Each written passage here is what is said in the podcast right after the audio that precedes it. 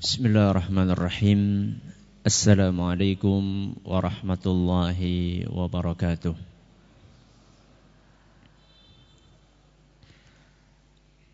الحمد لله رب العالمين وبه نستعين على أمور الدنيا والدين وصلى الله على نبينا محمد وعلى آله وصحبه أجمعين أما بعد Kita panjatkan puja dan puji syukur kehadirat Allah tabaraka wa taala. Pada kesempatan pagi menjelang siang yang berbahagia kali ini kita kembali diberi kekuatan, kesehatan, hidayah serta taufik dari Allah Jalla wa ala. Sehingga kita bisa kembali menghadiri salah satu di antara majelis ilmu yang kita harapkan semoga Allah tabaraka wa taala berkenan untuk melimpahkan kepada kita semuanya ilmu yang bermanfaat sehingga bisa kita amalkan sebagai bekal untuk menghadap kepada Allah Jalla wa ala. Amin ya rabbal alamin. Salawat dan salam semoga senantiasa tercurahkan kepada junjungan kita Nabi besar Muhammad sallallahu alaihi wasallam kepada para sahabatnya, keluarganya dan umatnya yang setia mengikuti tuntunannya hingga di akhir nanti. Para hadirin dan hadirat sekalian yang kami hormati dan juga segenap pendengar Radio Insani 88 FM di Purbalingga dan sekitarnya para pendengar Radio Bas FM di Solo Tigo dan sekitarnya, pendengar Radio Roja di Jakarta, di Bandung, di Lampung, di Berau, di mana pun Anda berada, para pendengar Radio Hidayah FM di Pekanbaru dan sekitarnya, serta radio-radio dakwah yang lainnya juga pemirsa Yufi TV yang semoga senantiasa dirahmati oleh Allah Azza wa Jal. Orang hidup di dunia pasti akan menghadapi ujian dan cobaan. Tidak mungkin orang yang hidup di dunia itu tidak mengalami yang namanya ujian dan cobaan. Kalau misalnya ada orang yang pengen hidup tanpa cobaan, maka hendaklah dia mencari tempat lain selain selain di bumi. Nyari di mana? Di bulan pun ada ujian. Kalau memang ingin mencari tempat yang tidak ada ujian, itu adanya di surga. Adanya di mana? Surga. Dan seseorang kalau pengen masuk surga harus lewat dunia dulu. Artinya seseorang yang pengen masuk surga dia harus sukses menghadapi ujian dan cobaan yang ada di dunia ini. Cobaan yang Allah berikan di dunia ini macam-macam. Ya. Apalagi di dunia ini kita nggak sendirian. Allah Subhanahu wa taala menciptakan adanya bangsa lain yang bertetangga dengan kita. Siapa itu? Bangsa jin.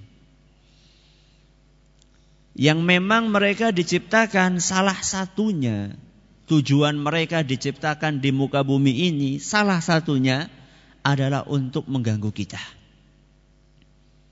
Makanya wajar seandainya setan menghabiskan seluruh tenaga yang mereka miliki menggunakan seluruh daya dan upaya yang mereka miliki untuk menyesatkan manusia.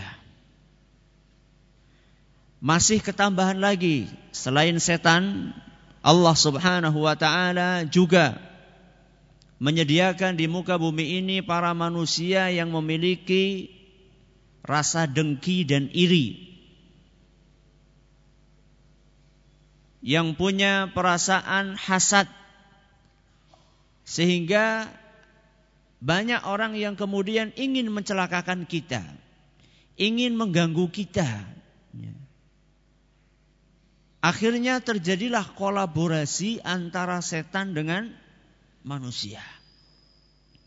Makanya di dalam salah satu ayat yang sering kita baca apa?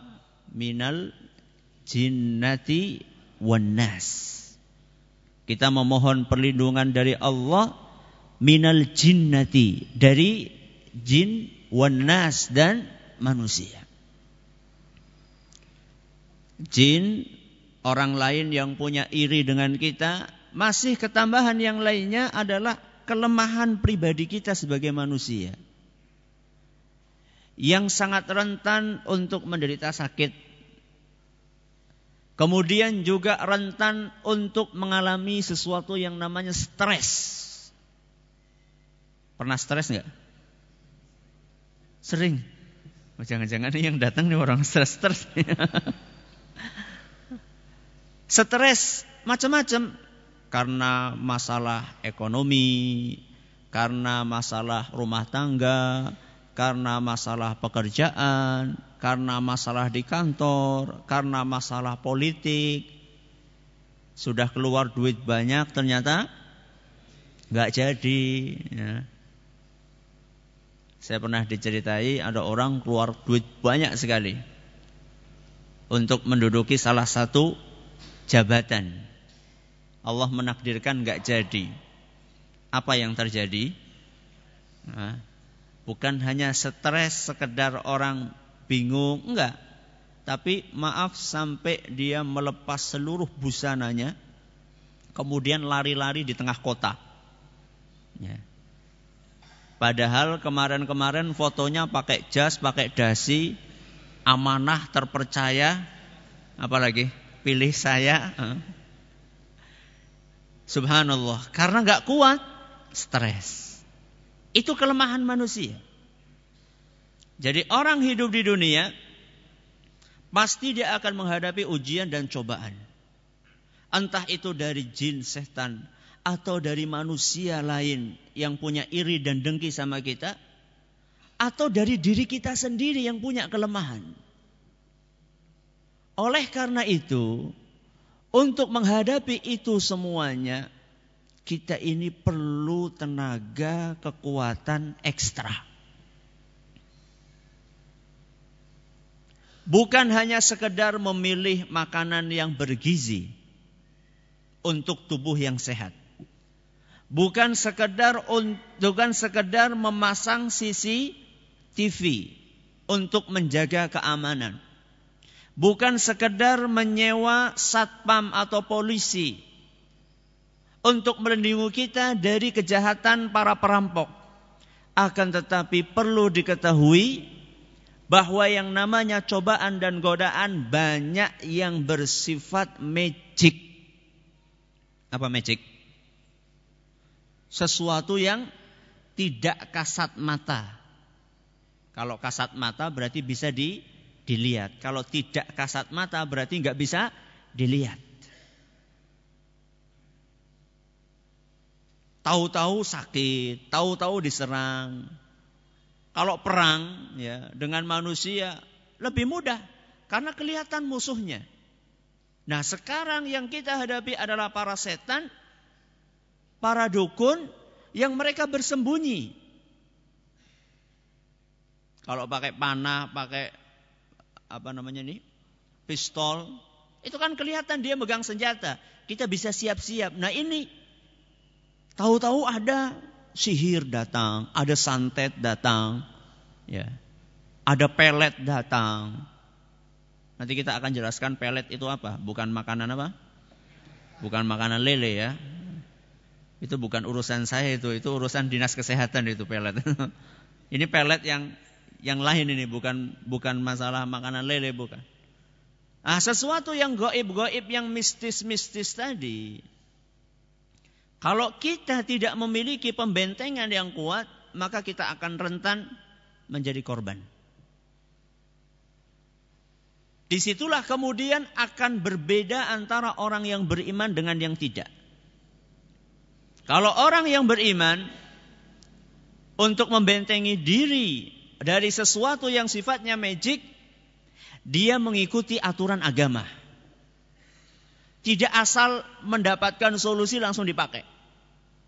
Karena dia tahu bahwasannya peraturan-peraturan yang seperti itu atau metode-metode perlindungan yang seperti itu banyak metode-metode yang ternyata menabrak rambu-rambu syariat.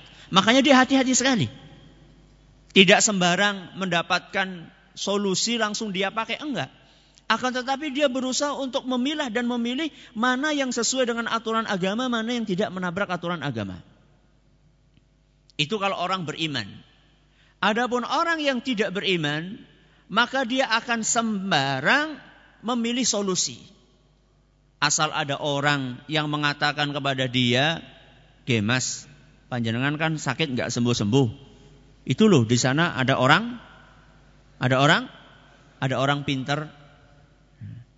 Itu loh di sana ada kami, bukan kami tetap, ada kami tua di sana. Itu loh di sana ada uh, paranormal dan seterusnya. Kalau orang yang tidak beriman, karena dia sudah kalap, berobat ke mana-mana nggak sembuh-sembuh, akhirnya apa pun yang diomongkan oleh tetangganya, oleh saudaranya, oleh temannya, dia akan jalani nasihat tersebut. Tanpa mempedulikan apakah ada efeknya di dunia maupun di akhirat. Itu kalau orang tidak beriman. Adapun orang yang beriman, dia akan mengambil solusi yang benar-benar dituntunkan oleh agama karena dia tahu persis bahwa solusi yang ditawarkan oleh agama pasti lebih manjur di dunia dan lebih selamat di akhirat. Di antara solusi yang ditawarkan oleh agama itu sesuatu yang namanya ruqyah. Inilah yang kita bahas pada kesempatan kali ini. Judulnya akrab dengan ruqyah. Akrab itu maksudnya kita ini harus paham, harus familiar, berusaha akrab dengan sesuatu yang sifatnya syar'i. Pertama yang akan kita bahas adalah apa definisi dari ruqyah. Secara bahasa, ruqyah adalah bacaan perlindungan setiap bacaan yang tujuannya untuk perlindungan diri dan pengobatan itu istilahnya adalah ruh ruqyah.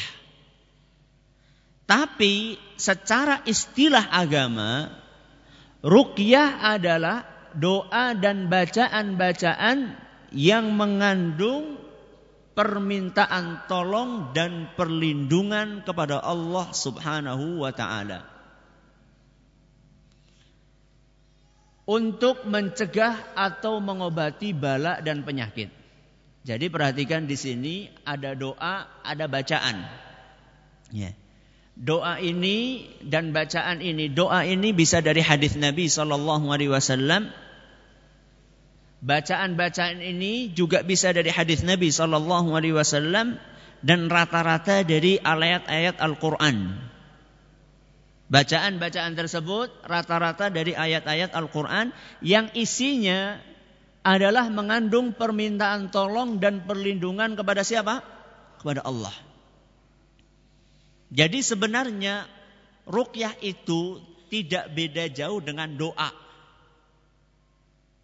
Jadi ketika orang rukyah itu sebenarnya dia sedang minta. Minta sama siapa?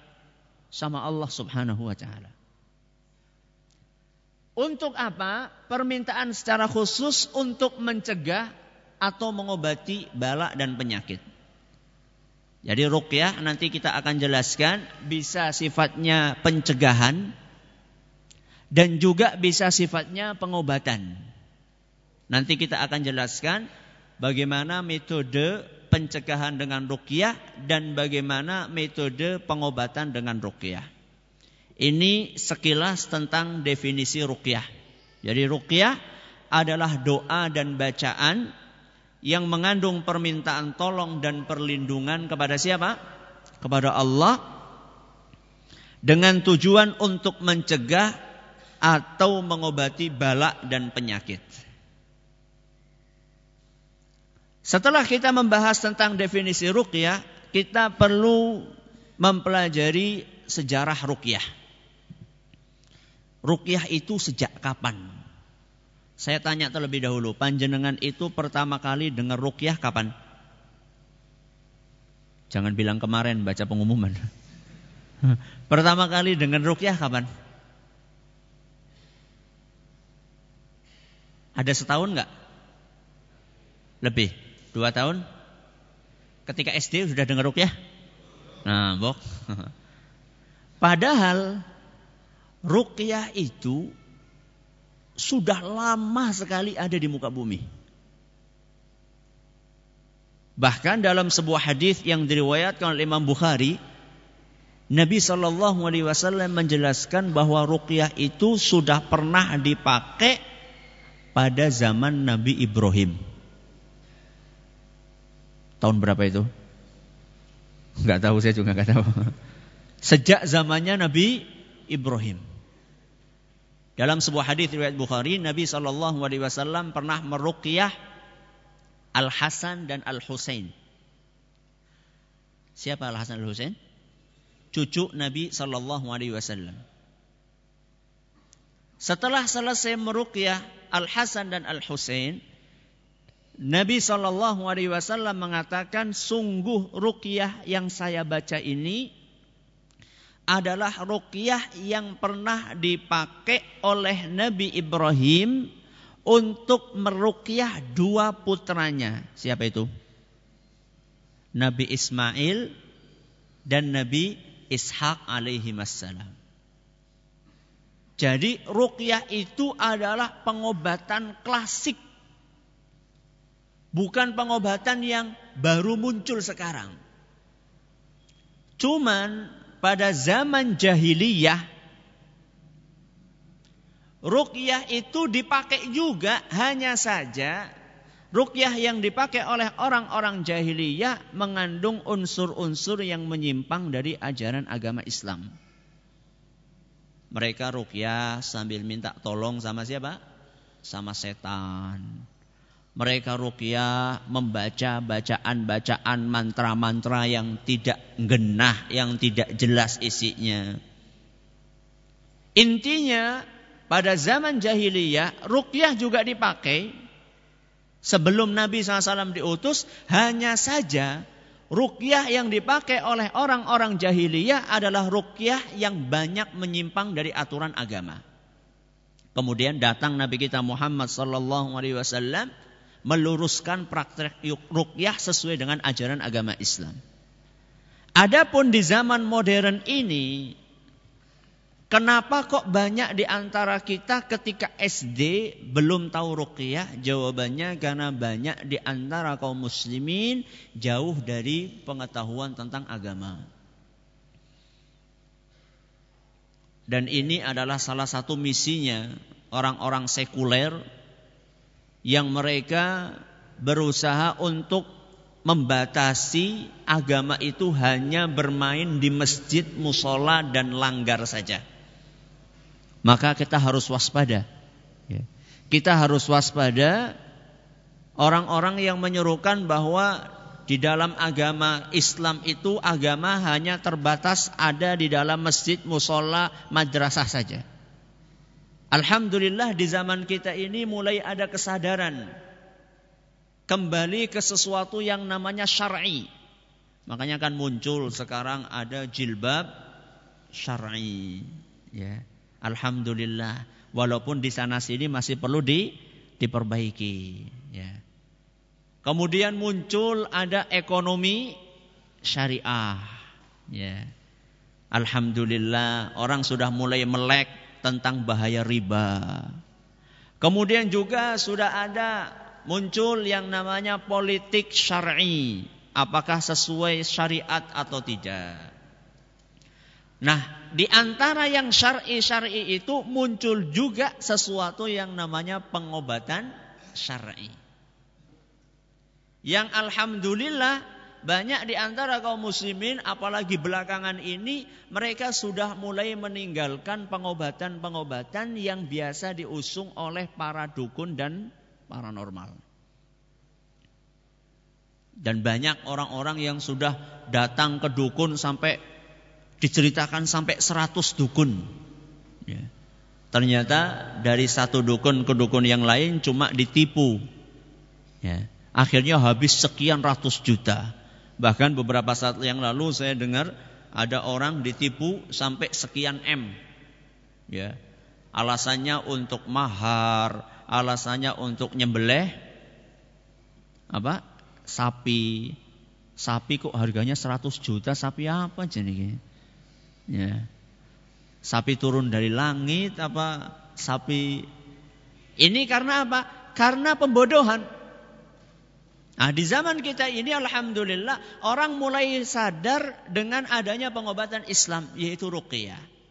Cuman yang perlu diwaspadai di zaman kita ini ketika para dukun paranormal dan yang semisalnya tukang sihir mereka mulai pasiennya sepi kalau dulu kan ngantri ya dulu ngantri gak usah jauh-jauh belum lama ini seorang bocah cilik yang punya yang punya batu ajaib ngantri itu sampai sampai ratusan sampai ribuan segala macam jenis penyakit yang stroke yang kanker yang tumor Masya Allah semuanya datang ke situ. Hanya sekedar menunggu supaya air di dalam gelas atau ciduk yang dia bawa itu supaya di dicelupi tangannya sang dukun cilik tersebut. Alhamdulillah belakangan ini orang mulai sadar oh ternyata itu nggak benar. Akhirnya akibatnya imbasnya dukun-dukun yang dulunya rame sampai ngantri sekarang mulai kehabisan pasien. Ketika melihat ada peluang untuk banting setir, maka mereka pun ikut banting setir. Dulunya biasanya pakai uh, blangkon, pakai iket, pakai uh, keris, karena sekarang namanya rukyah maka berubah menjadi kiai. Ya menjadi wali. Yang biasanya pakai ikat berubah pakai sorban yang biasanya pakai baju hitam-hitam berubah menjadi jubah yang dulu biasanya bawa keris sekarang pakai tasbih yang dulu biasanya bakar menyan sekarang Pakai apa? Pakai minyak wangi mungkin ya. Artinya dia merubah atribut yang dia pakai, kemudian membuka yang namanya praktek rukyah. Ustadz Bok, Alhamdulillah Ustadz ada dukun tobat. Ya kalau memang motifnya tobat, Alhamdulillah. Tapi kenyataannya tidak sedikit di antara mereka yang ternyata praktek rukyahnya itu campur aduk. Ya. Campur aduk antara yang dijelaskan di dalam agama dengan praktek-praktek yang dia modifikasi sendiri. Akhirnya terjadilah rukyah gadungan. Ya. Rukyah yang di dalamnya dicampur adukkan antara sesuatu yang syar'i dengan yang tidak kita akan jelaskan nanti contoh-contohnya. Ini sejarah ruqyah. Berarti kesimpulannya ruqyah itu umurnya sudah tua. Ya. Cuman banyak di antara kita yang belum tahu karena kita kurang mendalami agama. Dan di zaman ini, akhir-akhir ini, Alhamdulillah orang mulai sadar dengan ruqyah hanya saja perlu diwaspadai banyak orang yang dompleng dengan isu anget rukyah. Ya. Nah berikutnya landasan syar'i dari rukyah. Apa landasannya kita menggunakan rukyah? Tadi rukyah pengobatan lama, tapi di dalam agama kita sudah di diperbaiki cara-caranya. Apa landasannya kita memakai ruqyah? Yang pertama karena Rasulullah Shallallahu Alaihi Wasallam pernah meruqyah dirinya sendiri. Ini yang pertama. Di antaranya adalah apa yang diceritakan oleh Aisyah radhiyallahu anha setiap Rasul Shallallahu alaihi wasallam akan tidur. Sudah praktek atau belum? Apa yang dilakukan oleh Rasul sebelum tidur?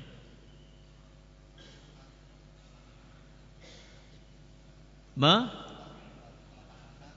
mengumpulkan, memadukan, menggandengkan, merapatkan dua telapak tangannya, kemudian membaca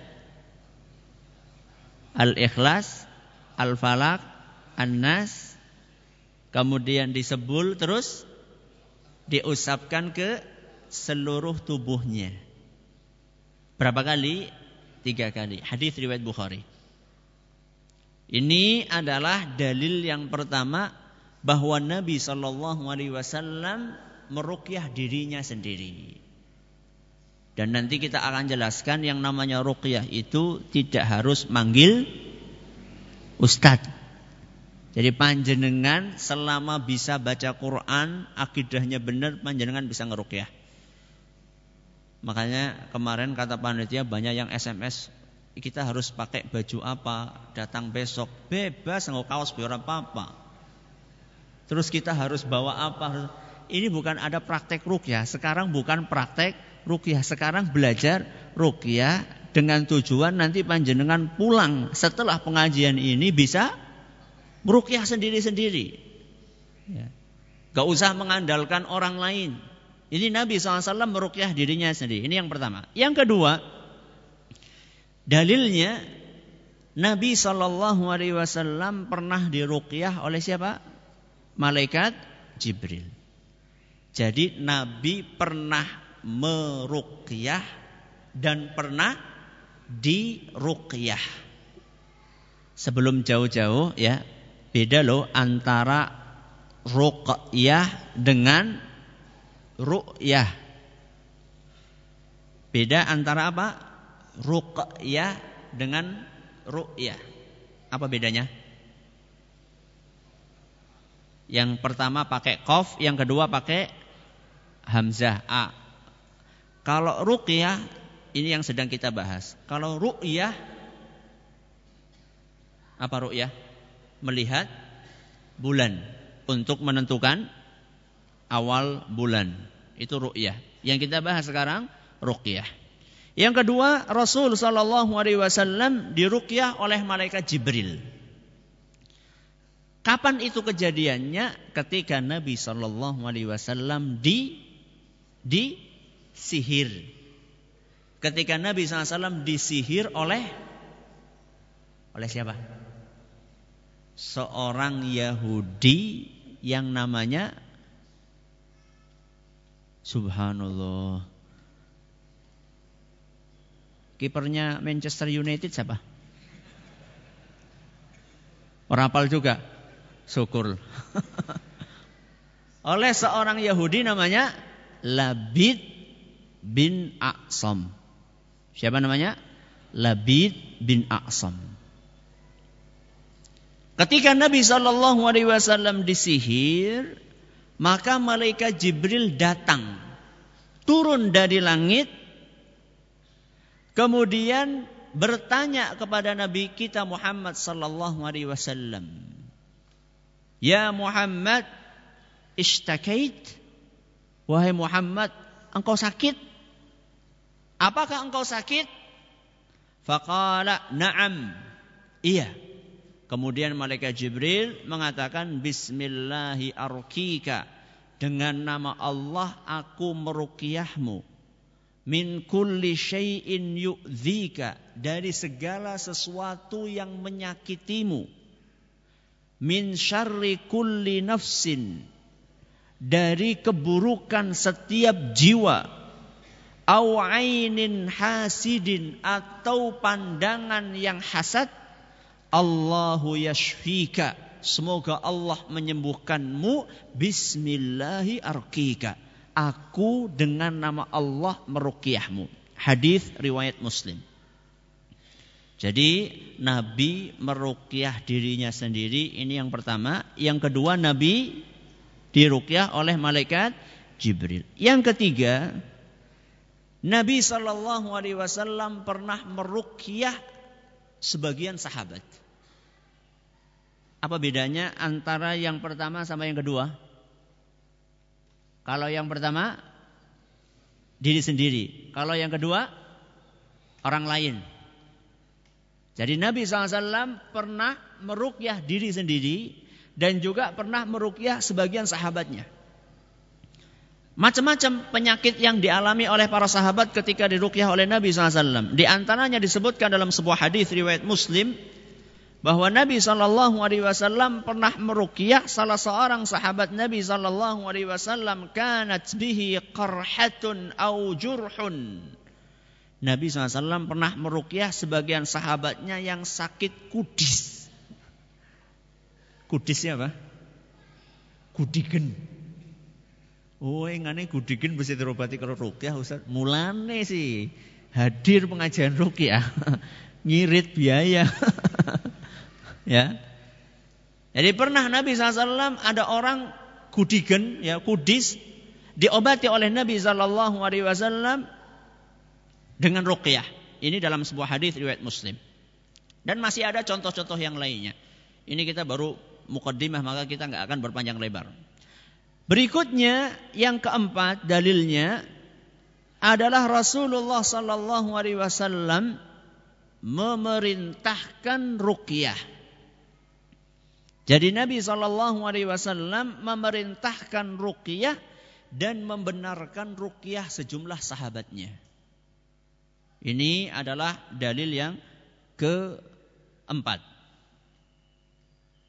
Sebagaimana dituturkan oleh Aisyah radhiyallahu anha dalam sebuah hadis yang diriwayatkan oleh Imam Bukhari dan Muslim, kata beliau amaroni Rasulullah sallallahu alaihi wasallam an yustarqa minal ain Aku kata Aisyah diperintahkan oleh Nabi Shallallahu Alaihi Wasallam untuk meruqyah orang yang terkena penyakit ain. Nanti kita akan jelaskan apa yang dimaksud dengan ain. Ini secara global dalil disyariatkannya ruqyah di dalam agama kita. Berikutnya yang akan kita bahas masalah yang sangat penting yang ini membedakan antara rukyah yang benar dengan rukyah gadungan. Makanya judulnya adalah karakteristik rukyah syariah. Alias rukyah yang sesuai dengan syar'i itu seperti apa ciri-cirinya. Insya Allah tidak terlalu banyak, tiga saja. Ya. Ciri yang pertama, rukyah syariah itu harus bersih dari syirik. Ya. Rukyah syariah itu harus bersih dari syirik. Karena syirik adalah dosa yang paling besar di dalam agama kita. Banyak ayat dan hadis yang menjelaskan itu. Secara spesifik Nabi Shallallahu Alaihi Wasallam mengingatkan tentang rukyah syirik tersebut kata Nabi sallallahu alaihi wasallam i'ridu alayya ruqakum ada salah seorang sahabat datang kepada Nabi SAW, wahai Rasul, kami ini ketika zaman jahiliyah dahulu biasa ngerukyah. Biasa ngobati orang. Ketika zaman jahiliyah dulu kami biasa ngerukyah. Maka kata Nabi SAW apa? I'ridu alayya ruqakum. Coba tunjukkan kepada aku Rukyah kalian tuh bagaimana? Jadi para sahabat itu melaporkan, wahai Rasul kami rukyahnya dulu kayak gini, kayak gini, kayak gini, kayak gini. Setelah itu Nabi SAW mengatakan, la ba'sa birruqa. Tidak apa-apa kalian menggunakan rukyah. Syaratnya kata Nabi, malam yakun fihi syirkun. Syaratnya itu gak boleh ada apanya? Syiriknya. Hadis riwayat Muslim. Jadi syarat yang pertama supaya ruqyah bisa dianggap syar'i, ruqyah itu harus bersih dari sesuatu yang namanya syirik. Seperti apa Ustadz syirik itu? Syirik itu contohnya adalah kalau di dalam ruqyah itu ada permintaan tolong kepada selain Allah. Kepada siapa itu? Jin tomang. Atau kepada uh, siapa sih yang biasa dimintai tolong? Hah? Kepada uh, Nyi Roro Kidul atau kepada Nyi Blorong ya. atau kepada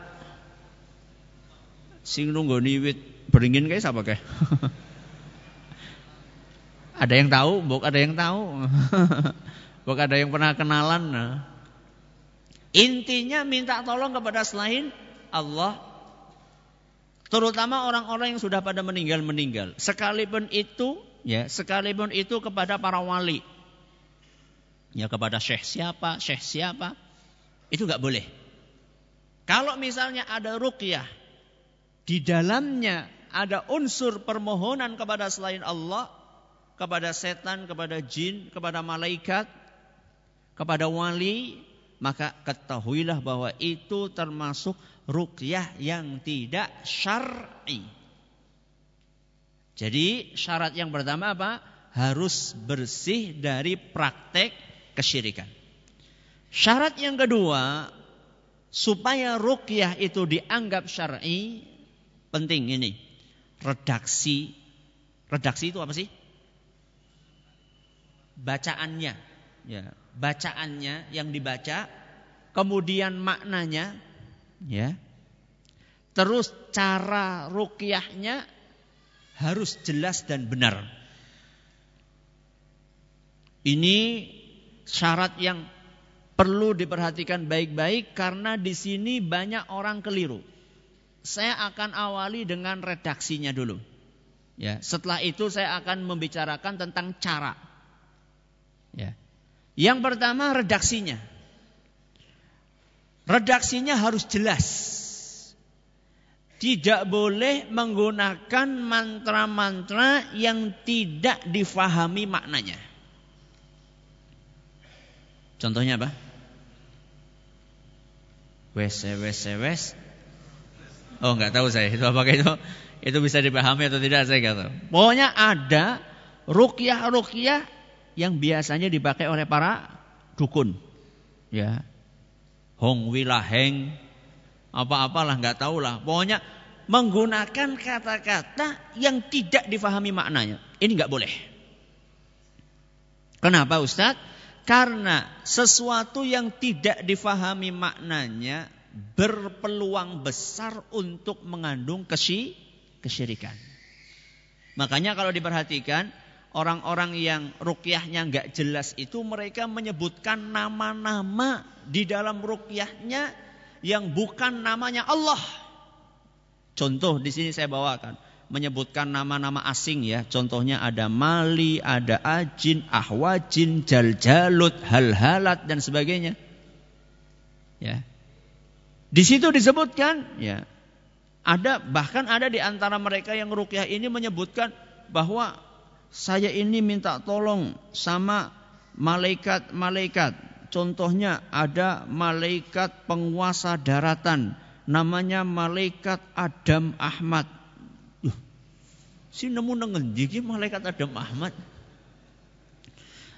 Ada itu penguasa daratan, ada penguasa lautan namanya malaikat Khidir Ahmad. Ngarang iki, ya. Kemudian ada penguasa api namanya malaikat Ifrit. Duh kawit kapan anak? Dari dulu kita yang mengenal itu namanya Ifrit itu sama jin. Eh, jin Ifrit ini ada malaikat Ifrit berarti malaikat anyar ini.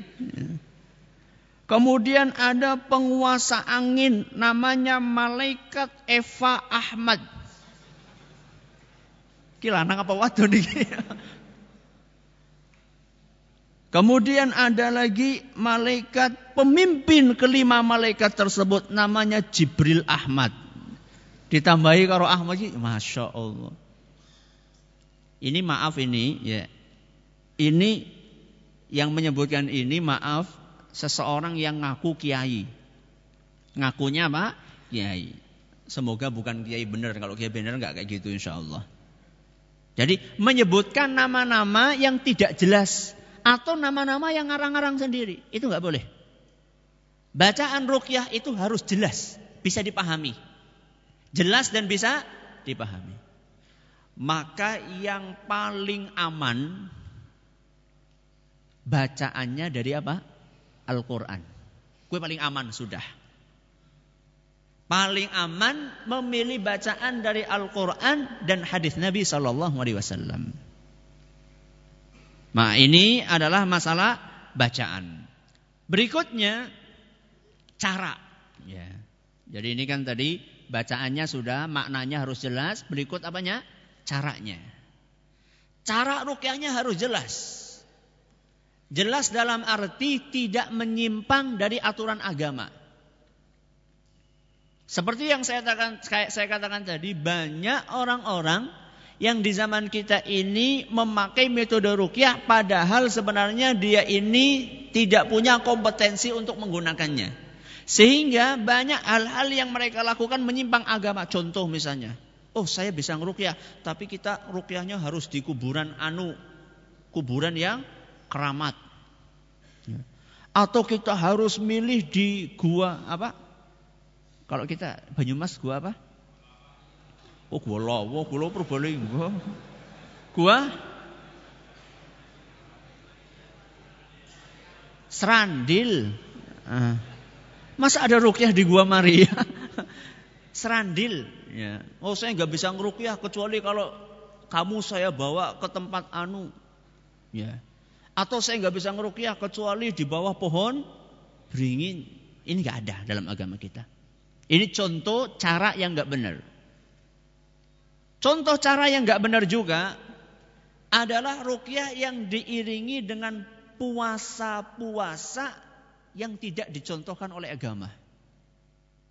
Contohnya kayak puasa untuk uh, puasa tidak memakan sesuatu yang uh, puasa mutih lah istilahnya. Puasa mutih itu puasa tidak boleh makan sing asin, sing legi, sing legi ya manis. yang asin, yang manis. Pokoknya makanya hanya putih-putihan semuanya. Berarti kalau nasi ya nasi putih, wedang-wedang bening, wedang putih kue susu. Eh, ya wedang bening itu, itu saja. Ini termasuk cara-cara yang tidak dibenarkan oleh agama. Kenapa? Karena puasa model itu tidak ada dalam agama kita. Termasuk juga cara yang tidak benar dalam rukyah adalah rukyah dengan cara menjadikan seseorang sebagai mediator untuk dimasuki jin. Kemudian ditanya-tanya. Ya. Jadi ada orang, oh saya nggak bisa ngerukyah kecuali saya ambil orang sini, kamu jadi mediatornya. Jadi jinnya dipindahkan ke sini terus diajak ngobrol, ya, diajak curhat dan seterusnya. Ya. Tanpa ada kebutuhan yang syari. Jadi ini termasuk yang dilarang. Termasuk yang dilarang adalah adalah dengan orang-orang yang menampakkan seakan-akan dia itu bisa megang jin, terus dimasukkan ke mana? ke botol, terus ditutup. Setelah itu dibuang ke mana misalnya, ke sungai Klawing misalnya, atau ke mana gitu loh. Itu juga termasuk yang tidak dibenarkan. Cara yang tidak dibenarkan juga adalah orang-orang yang mengklaim memindahkan penyakit ke hewan atau ke telur ya atau ke ke telur telurnya ditempelkan, kemudian setelah itu di dipecah tuh, lihat dalamnya ada apa? Ada jarum, ada oh, semacam-macam lah ya. Ada jarum, ada rambut, ada apa? Atau dipindahkan ke kambing atau sapi. Makanya suka ada orang yang merukyah, oke okay, bisa, tapi kamu harus beli apa? Sapi. supaya dipindahkan melasi banget pok sapi ini dosa apa apa orang nggak dosa kok disuruh uh, mendapat limpahan penyakit tersebut ini ini beberapa contoh. Termasuk juga contoh rukyah cara yang tidak benar adalah rukyah yang di dalamnya membuka aurat.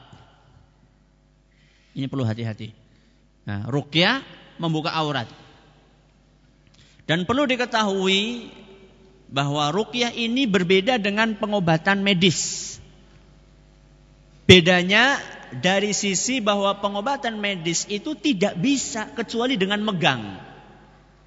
Terutama yang kaitannya dengan sesuatu yang memang tidak bisa kecuali dengan dipegang. Contohnya sakit gigi. Orang mau nambal gigi jarak jauh kan nggak bisa. Harus dia apa? Harus dipegang. Ya. Kalau memang ternyata di kota itu nggak ada dokter kecuali kecuali laki-laki, pasiennya adalah perempuan, nggak ada lain alternatif, ya terpaksa gimana? Pegang, ya. Atau operasi, ya, operasi di tempat-tempat yang tertutup, yang termasuk aurat. Kalau dokter nggak ada alternatif lain, nggak apa-apa. Tapi kalau rukyah beda, ya. Rukyah itu mengandalkan bacaan, bukan sentuhan. Andalan utamanya adalah bacaan. Walaupun ada beberapa riwayat yang membolehkan sentuhan, akan tetapi riwayat-riwayat yang ada dari Nabi Shallallahu Alaihi Wasallam menunjukkan bahwa sentuhan-sentuhan tersebut dilakukan oleh orang-orang yang punya hubungan mahram Mahram itu bahasa kitanya apa? Muhrim. Contohnya istri ya. Kemudian ibu, anak perempuan, budek kandung, bule kandung, adik perempuan, kakak perempuan, kandung. Itu yang boleh. Akan tetapi selain itu tidak boleh membuka aurat atau memegangi. Ya, dipegang walaupun menggunakan sarung tangan. Pernah saya baca di sebuah majalah, jadi dipecet, apanya dipecet? Maaf ya, yang dipecet dadanya. Yang ngerukyah laki-laki, yang dirukyah perempuan. Saya kan pakai sarung tangan. Iyalah sarung tangan ya tetap kerasa. Apalagi yang dipilih dadanya ya. Oh, tempat jinnya di situ. Lu ini orang nang di sih. Maka hati-hati. Ini ya, buka aurat, megang, ya, non mahram. Termasuk yang tidak benar juga adalah cara ruqyah dengan berduaan. Tidak ditemani dengan mahram. Masuk ke kamar, mahramnya disuruh di luar. Di dalam cuma si perukyah sama pasien. Itu nggak boleh. Itu termasuk khalwat. Khalwat itu berduaan.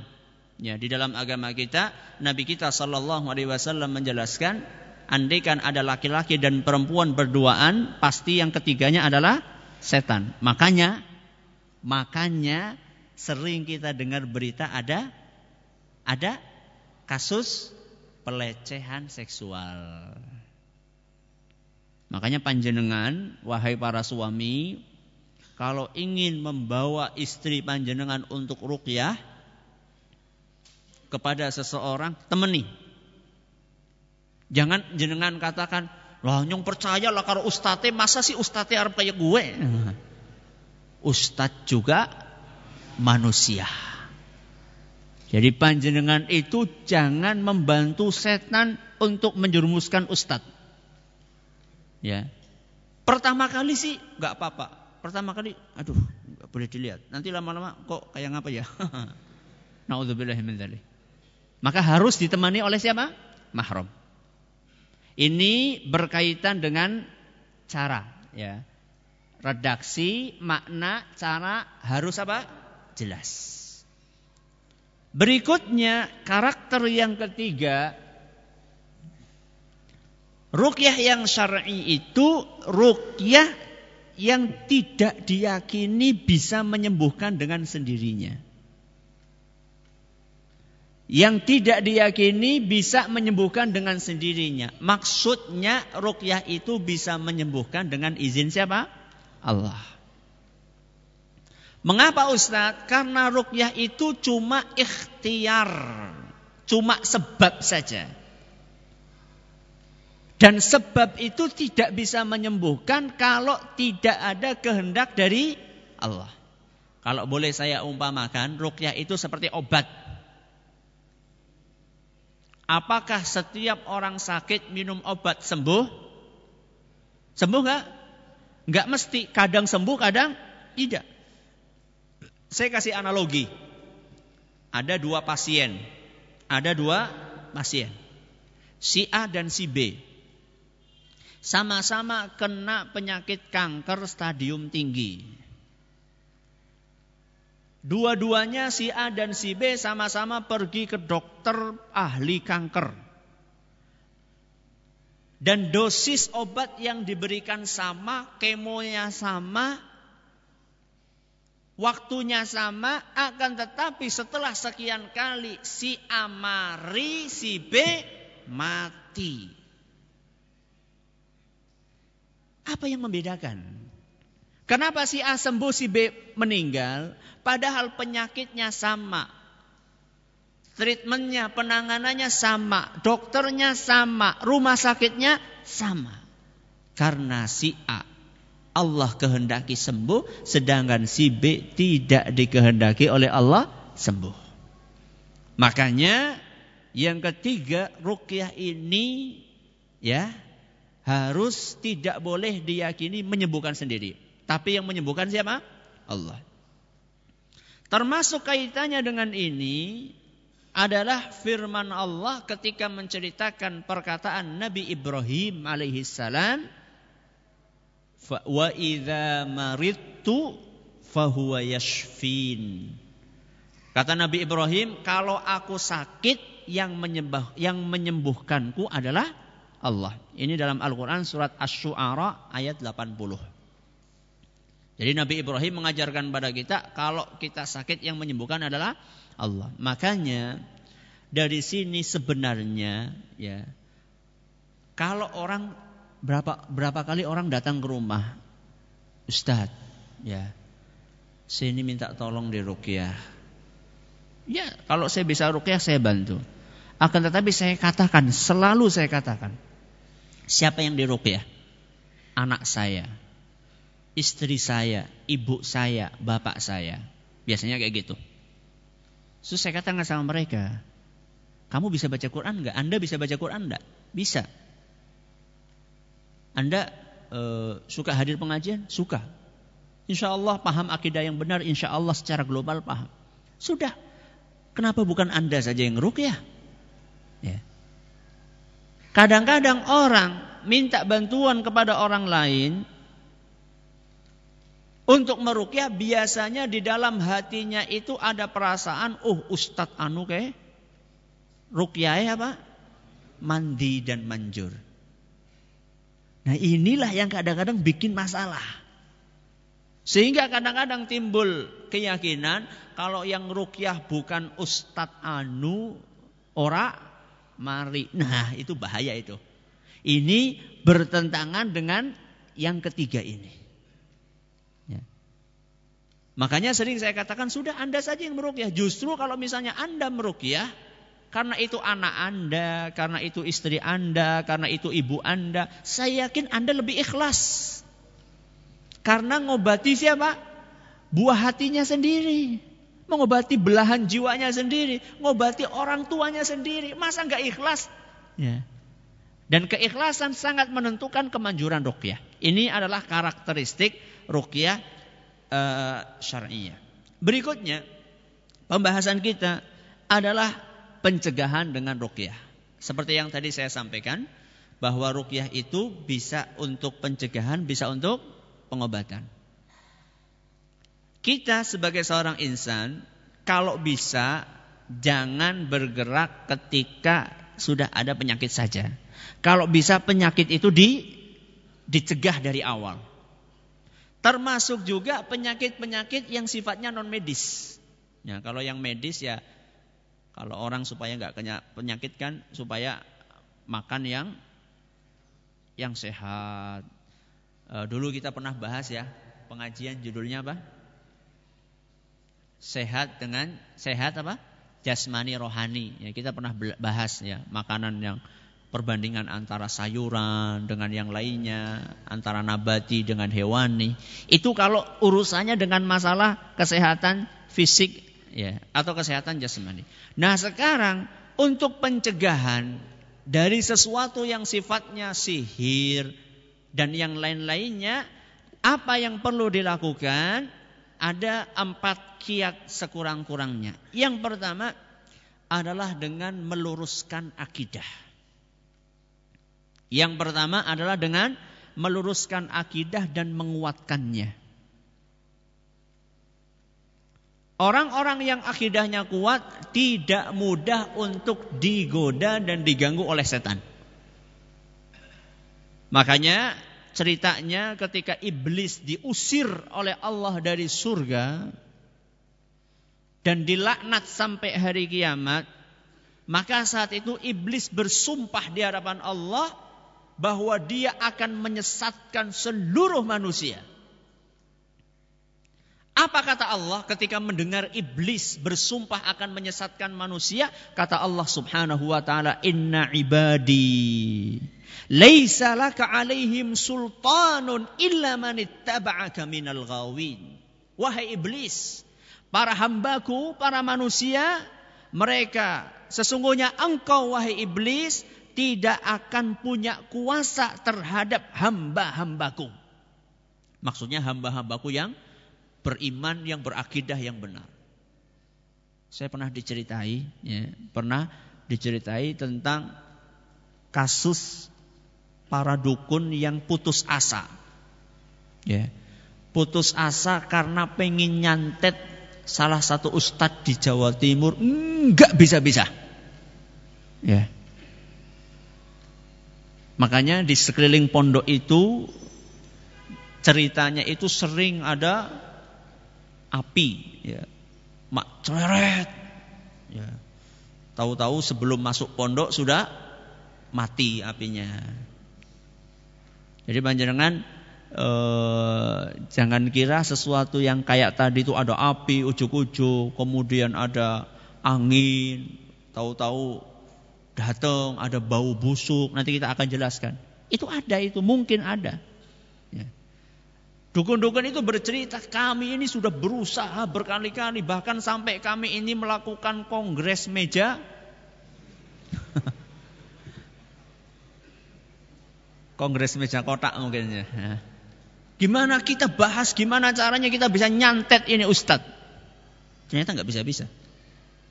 Ternyata ustadznya ini loh seorang yang masya Allah akidahnya lurus, ibadahnya lu, luar biasa, malam tahajudnya itu lama kalau tahajud.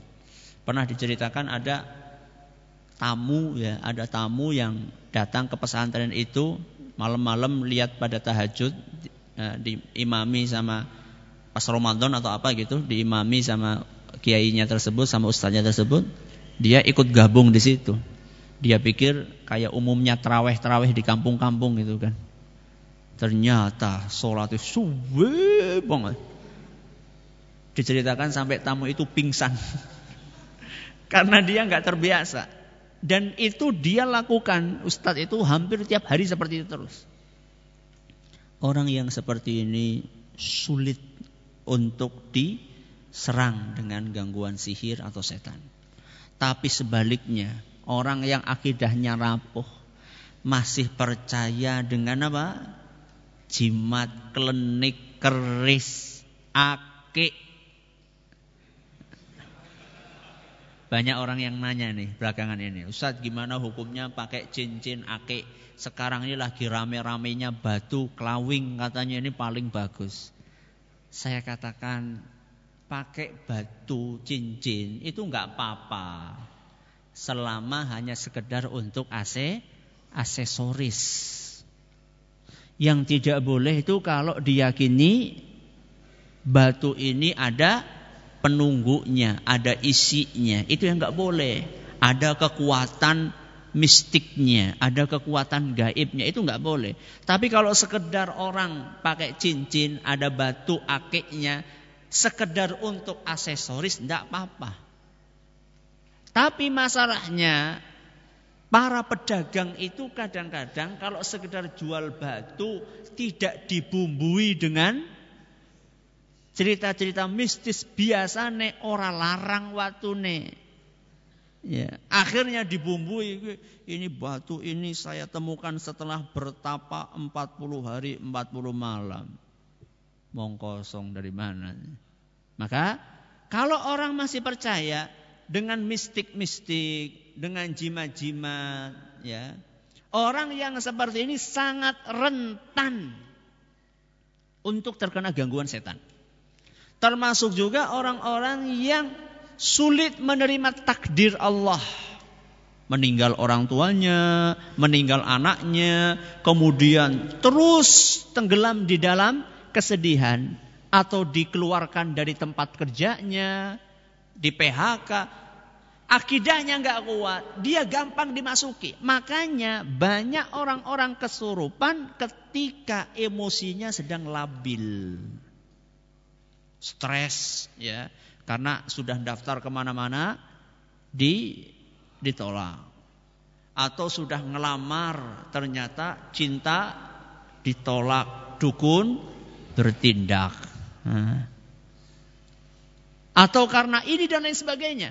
Orang-orang yang seperti ini sangat mudah rentan untuk terkena gangguan setan dan sihir. Ini adalah kiat yang pertama dengan meluruskan apa? Akidah. Yang kedua adalah dengan rajin untuk sholat berjamaah. Rajin sholat berjamaah di masjid terutama untuk kaum pria. Makanya Nabi kita Muhammad sallallahu alaihi wasallam menyebutkan dalam sebuah hadis yang sahih kata Nabi sallallahu alaihi wasallam ma min thalathatin fi qaryatin wala badwin la tuqamu fihi mussalah. Andaikan ada di suatu kampung andaikan ada di suatu kampung yang penduduknya lebih dari tiga orang Kemudian di kampung itu tidak dilakukan sholat jamaah. Kampung mana ini? Ada nggak panjenengan yang satu kampung isinya tiga orang? Nah, rata-rata lebih. Kalau sampai satu kampung, kok penghuninya lebih dari tiga? Lalu di kampung itu tidak dilakukan salat berjamaah illa qad istahwadha alaihimus syaitan. Melainkan orang-orang itu semuanya sudah dikuasai oleh setan. Hadis riwayat Abu Dawud dan sanatnya dinilai sahih oleh Imam Al-Hakim dan Ibn Hibban. Maka perhatikan. Kampung-kampung yang masjidnya sepi. Oh berarti dewek rame-rame gawe beduk sing rame bukan. Maksudnya sepi dari apa? Dari jamaah. Kampung-kampung yang sepi dari ibadah kepada Allah Subhanahu wa taala, peluang mereka untuk diganggu oleh jin setan itu sangat besar. Bagaimana Ustadz? Gak ada temannya Ustadz. Gak apa-apa daripada kita ikut dikuasai oleh setan. Ustaz, saya kalau ke masjid sendirian, enggak apa-apa. Kerja borongan enggak apa-apa. Azan dewek, komat dewek, ngimami dewek, makmum dewek. Enggak apa-apa. Ya, jadi jangan menyerah dengan keadaan. Siapa tahu ada orang-orang yang kemudian hatinya dibuka. Setelah panjenengan kerja borongan satu tahun datang kesebelasan. Kesebelasan. Kulorotok. Alhamdulillah ada temannya. Alhamdulillah. Dan banyak cerita-cerita nyata seperti itu. Setelah satu tahun, dua tahun, mulai ada orang yang tobat gitu kan. Watuk-watuk, wis perak pacule sih. Alhamdulillah ada temannya. Gak apa-apa. Daripada kita dikuasai oleh setan. Ini yang keberapa? Ini yang kedua.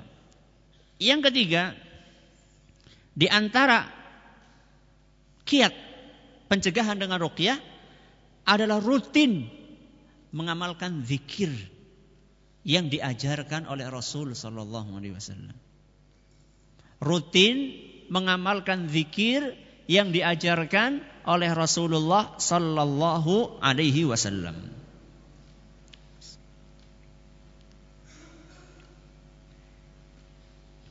Kalau boleh diumpamakan zikir itu seperti tameng.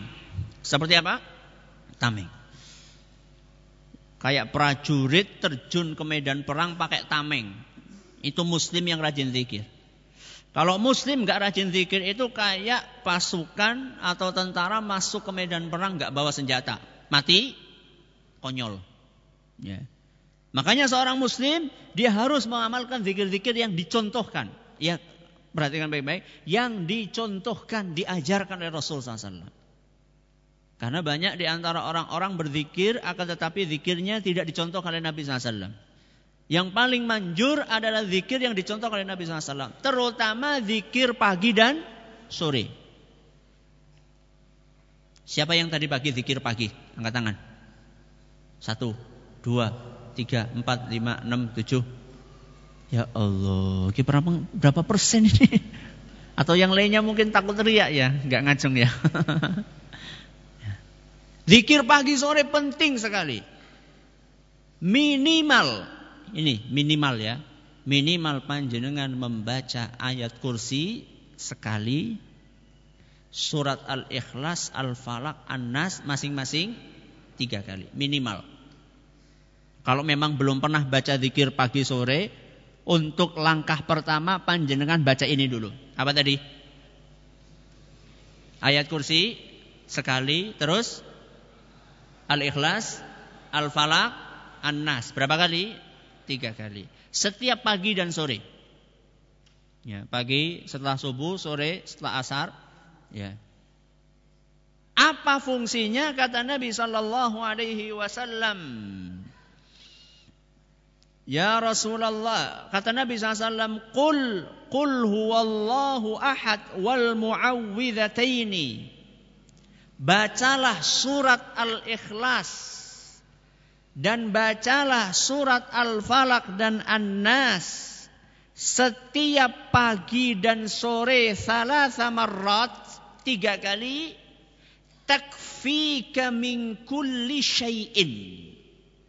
Zikir itu akan melindungimu dari segala sesuatu. Hadis riwayat Abu Dawud dan isnadnya dinyatakan hasan oleh Syekh bin Bas. Jadi orang yang pagi dan sorenya membaca zikir tersebut maka akan dilindungi dari segala sesuatu. Yang menyatakan siapa ini? Nabi SAW. Segala sesuatu akan dilindungi. Entah dukun, entah sihir, entah santet dan lain sebagainya. Ini adalah di antara zikir yang diajarkan oleh Nabi SAW. Dan masih banyak zikir yang lainnya. Zikir ketika keluar rumah. Apa keluar rumah? Bismillahi tawakkaltu ala Allahi la haula wa la quwata illa billah.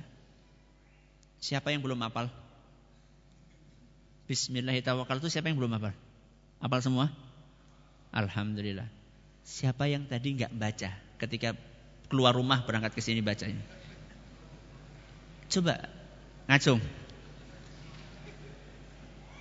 Ini senyumnya senyum meragukan ini. senyum mencurigakan. Apal tapi tidak dipraktekkan. Apa gunanya? Ya. Keluar rumah, ya, masuk rumah nanti kita akan jelaskan. Sudah. Ini adalah zikir. Berikutnya kiat yang keempat adalah dengan cara memagari rumah dengan cara memagari rumah. Perhatikan baik-baik. Di situ saya kasih apa? Tanda kutip. Ya, saya kasih tanda kutip memagari.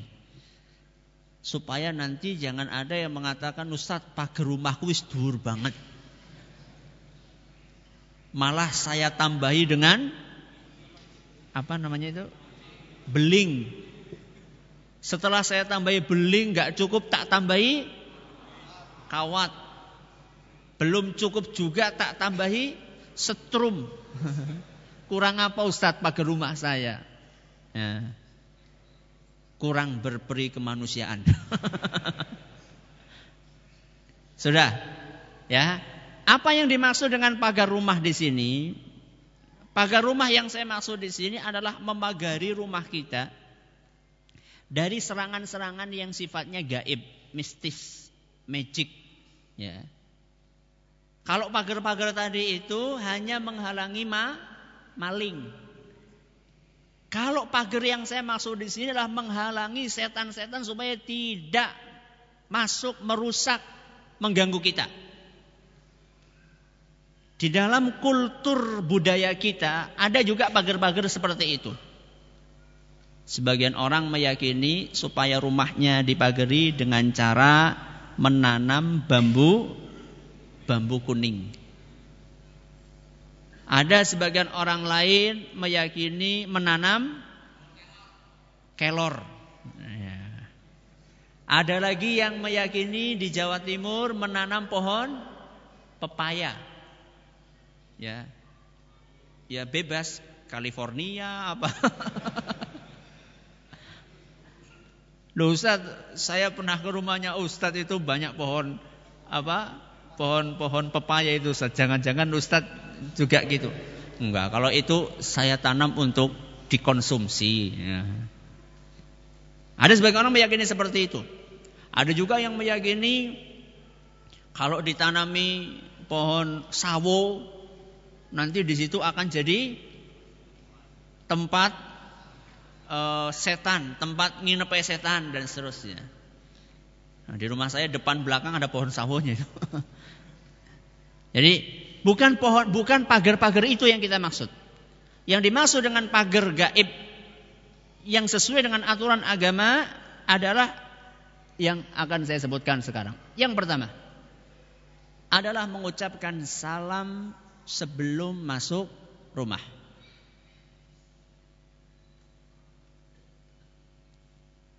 Apa dalilnya? Hadis riwayat Abu Dawud. Sebelum saya sebutkan dalilnya.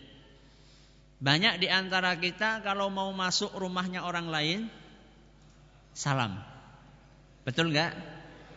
Kalau mau masuk rumahnya sendiri nggak salam. Ada nggak yang seperti itu? Banyak. Nah, ibu-ibu nih saksi hidupnya nih. Ya, bapak-bapak pulang dari kantor begitu masuk apa? Diwedange, Bu. Mana minumnya bu? Bukan pertama masuk assalamualaikum enggak. Tapi kalau masuk rumahnya orang lain salam itu kan ajib aneh ya. Aneh bin ajaib. Kenapa Ustaz? Yang namanya salam itu kan doa. Jadi panjenengan itu ndongakaken umai wong liya, umai dewek ora didongakaken. Ya. Mendoakan rumahnya orang lain, rumahnya sendiri tidak didoakan itu kan aneh. Ya. Padahal fungsi dari salam di antaranya apa yang disabdakan oleh Nabi Shallallahu Alaihi Wasallam dalam sebuah hadis yang diriwayatkan oleh Imam Abu Dawud dan hadis ini dinyatakan sahih oleh Imam Al Hakim. Kata Nabi Shallallahu Alaihi Wasallam, "Thalathatun kulluhum dhaminun 'ala Allah azza wa jalla." Ada tiga jenis manusia yang akan dijaga oleh Allah. Ada berapa? Tiga jenis manusia yang dijamin akan dijaga oleh Allah. Salah satunya warajulun dakhala baitahu bisalam. Salah satunya orang yang masuk ke rumahnya dengan mengucapkan salam. Makanya saya di rumah itu kalau sama anak-anak saya pribadi itu kencang itu. Kencang dalam arti apa? Kalau masuk blus, tahu-tahu ada angin, ya, ada angin, ada ada sesuatu tapi nggak kelihatan suaranya, sapa gue, sapa. Nah, langsung Uka misalnya nama anak saya yang nomor dua Uka. Udah salam belum belum keluar. Ulangi lagi saya bilang. Kenapa? Harus dibiasakan. Kenapa kok kita masuk rumah sendiri nggak salam? Karena tidak dibiasakan. Berarti kalau kita mau membiasakan anak kita, kita juga harus membiasakan. Makanya panjenengan siap-siap. Ya, masuk rumah tanpa salam, Pak, Pak, Pak. Keluar, Pak. anak kita ternyata harus terima panjenengan. Kenapa? Konsisten ten. Ya. Nyuruh anaknya salam, dianya nggak salam. Kalau saya digitukan sama anak saya, saya akan ucapkan nak, terima kasih nak, jazakallah khair, matur nuwun nak sudah diingatkan. Harus seperti itu. Apa? Sa salam. Yang kedua adalah mengucapkan basmalah. Ya. Kalau salam itu adalah sebelum masuk. Kalau bismillah itu ketika masuk. Jadi sebelum masuk panjenengan assalamualaikum, kemudian ketika masuk baca apa? Bismillah. Nabi Shallallahu Alaihi Wasallam menjelaskan dalam hadis riwayat Muslim, barang siapa yang masuk ke rumahnya tidak membaca basmalah, maka setan akan berkata adraktumul mabit. Setan akan berkata kepada teman-temannya, kita bisa nginep di rumah ini. Kalau kita nggak baca apa? Bismillah. Tapi kalau kita baca basmalah, setan mengatakan la mabita lakum. Kita nggak bisa nginep. Ya Allah Ustaz, nyong si wis swidak tahun. Sudah 60 tahun masuk rumah nggak baca bismillah berarti setannya wis pira nang rumah iki. Hati-hati ya. Berarti kalau orang masuk rumah nggak baca basmalah berarti dia masuk membawa setan. Temenan Ustaz, bener ini Ustaz. Ini saya sudah 60 tahun, gimana solusinya? Nanti kita akan bahas solusi berikutnya. Ini yang keberapa? Yang ketiga. Yang keempat. Yang ketiga maaf. Yang ketiga berarti ini yang pertama, yang kedua, yang ketiga. Yang ketiga mengucapkan bismillah ketika nutup jendela, pintu jendela perkakas. Terutama di sore hari. Hati-hati orang-orang yang kalau malam-malam suka membiarkan jendelanya terbuka. Kalau sudah sore-sore menjelang maghrib, tutup semuanya. Sambil mengucapkan bismillah. Kata Nabi sallallahu alaihi wasallam, "Idza kana junhul laili aw amsaytum fakuffu sibyanakum." Kalau sudah masuk waktu sore, orang Jawa mengatakan kalau sudah masuk sandekala. Kata Nabi sallallahu alaihi wasallam, "Kuffu sibyanakum." Tahan anak-anak kalian. Jangan biarkan apa? Kelayaban Fa inna syayatina tantashiru hina idzin. Karena pada saat itu setan berkeliaran. Hati-hati yang punya anak yang suka olahraga, bal-balan, main bola sampai menjelang maghrib. Ingatkan anak-anak. Ini salah satu yang menyebabkan anak-anak suka terganggu, ya kesurupan dan seterusnya. Karena sore-sore dibiarkan berkeliaran. Tahan mereka, masukkan ke rumah. Kemudian kata Nabi SAW, fa'aghliqul abwaba wadhkurusmallah. Tutuplah pintu-pintu sambil mengucapkan bismillah. Karena setan tidak bisa membuka pintu yang dibacakan bis bismillah. Hadis riwayat Bukhari dan Muslim. Termasuk juga bejana-bejana yang ada di rumah. Yang keempat, eh iya ini benar keempat ya. Yang keempat, memakmurkan rumah dengan ibadah dan membaca Al-Quran. Memakmurkan rumah dengan ibadah dan membaca Al-Quran. Rumah-rumah yang senantiasa dibacakan Al-Quran di dalamnya dan dipakai untuk beribadah, rumah tersebut adalah rumah yang setan tidak akan betah untuk tinggal di situ. Jangankan tinggal di situ, mendekat saja nggak mau setan. Disebutkan dalam sebuah hadis yang diriwayatkan oleh Imam At-Tirmidzi. Dan hadis ini nyatakan sahih oleh Imam Al-Hakim dan Syekh Al-Albani Kata Nabi sallallahu alaihi wasallam, dua ayat penutup surat Al-Baqarah. Apa itu?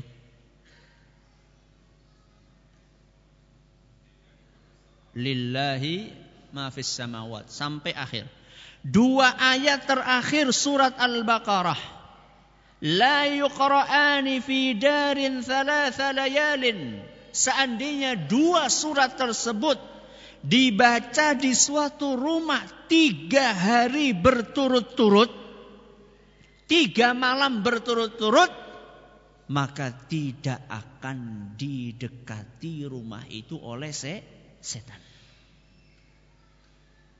Maka panjenengan yang pengen beli rumah murah, ini modalnya. Paham gak ini maksudnya? Biasanya kan kalau rumah murah itu rumah yang angker. Ya, bekas ada orang kendat. Nah, katanya ada sundel bolongnya. Ini yang modalnya cekak, ya. Modal finansialnya cekak, nyari rumah yang besar tapi murah. Nah, jangan cuma modal duit nih, modal nih. Baca ini. Kok saya sudah baca tiga hari nggak keluar keluar panjenengan yang keliru bacanya berarti. Nggak terlalu kuat bacaannya ini. Kenapa? Nanti kita akan bahas. Itu supaya setan tidak betah tinggal di rumah. Makanya Nabi SAW selain tadi surat akhir dua ayat terakhir surat Al-Baqarah, Nabi SAW juga mengajarkan kita untuk membaca surat Al-Baqarah. Kata Nabi SAW, Inna syaitana yanfiru minal baiti alladhi tuqra'u fihi suratul Baqarah. Setan akan lari dari rumah yang di dalamnya dibacakan surat Al-Baqarah. Hadis riwayat Muslim. Ini adalah pencegahan dengan ruqyah. Sekarang kita akan masuk materi inti. Sudah jam berapa? Sudah jam tengah sebelas lewat sedikit. Kita pending sebentar ya, lima menit. Nanti kita lanjutkan. Yang mau tanya silahkan di di apa? Ditulis supaya nanti waktunya bisa uh, bisa apa? Bisa efisien Syukur-syukur nanti ada yang nyortir dari panitia. Pertanyaannya kalau bisa seputar materi. Panitia tolong yang pertanyaannya tidak seputar materi di sementara dikesampingkan.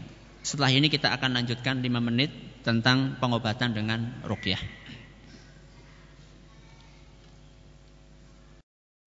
Bismillahirrahmanirrahim. Alhamdulillahirabbil Wassalatu wassalamu ala nabiyyina Muhammadin wa ala alihi wa sahbihi ajma'in Sebelum kita masuk pembahasan pengobatan dengan ruqyah Tadi ada salah satu jamaah pengajian yang mengingatkan bahwa Dua ayat terakhir tadi itu mulainya adalah Amanar Amanar Rasul. Kalau Lillahi ma fis samawat Itu adalah ayat ketiga sebelum terakhir. Jadi dua ayat terakhir surat Al-Baqarah adalah amanar rasulu bima unzila sampai akhir sampai fangsurna alal qaumil kafirin. Sekarang adalah pengobatan dengan rukyah. Setelah kita membahas tentang pencegahan, kita perlu membahas tentang pengobatan. Kenapa? Karena semaksimal apa pun usaha yang kita lakukan, kalau Allah sudah berkehendak kita akan kena.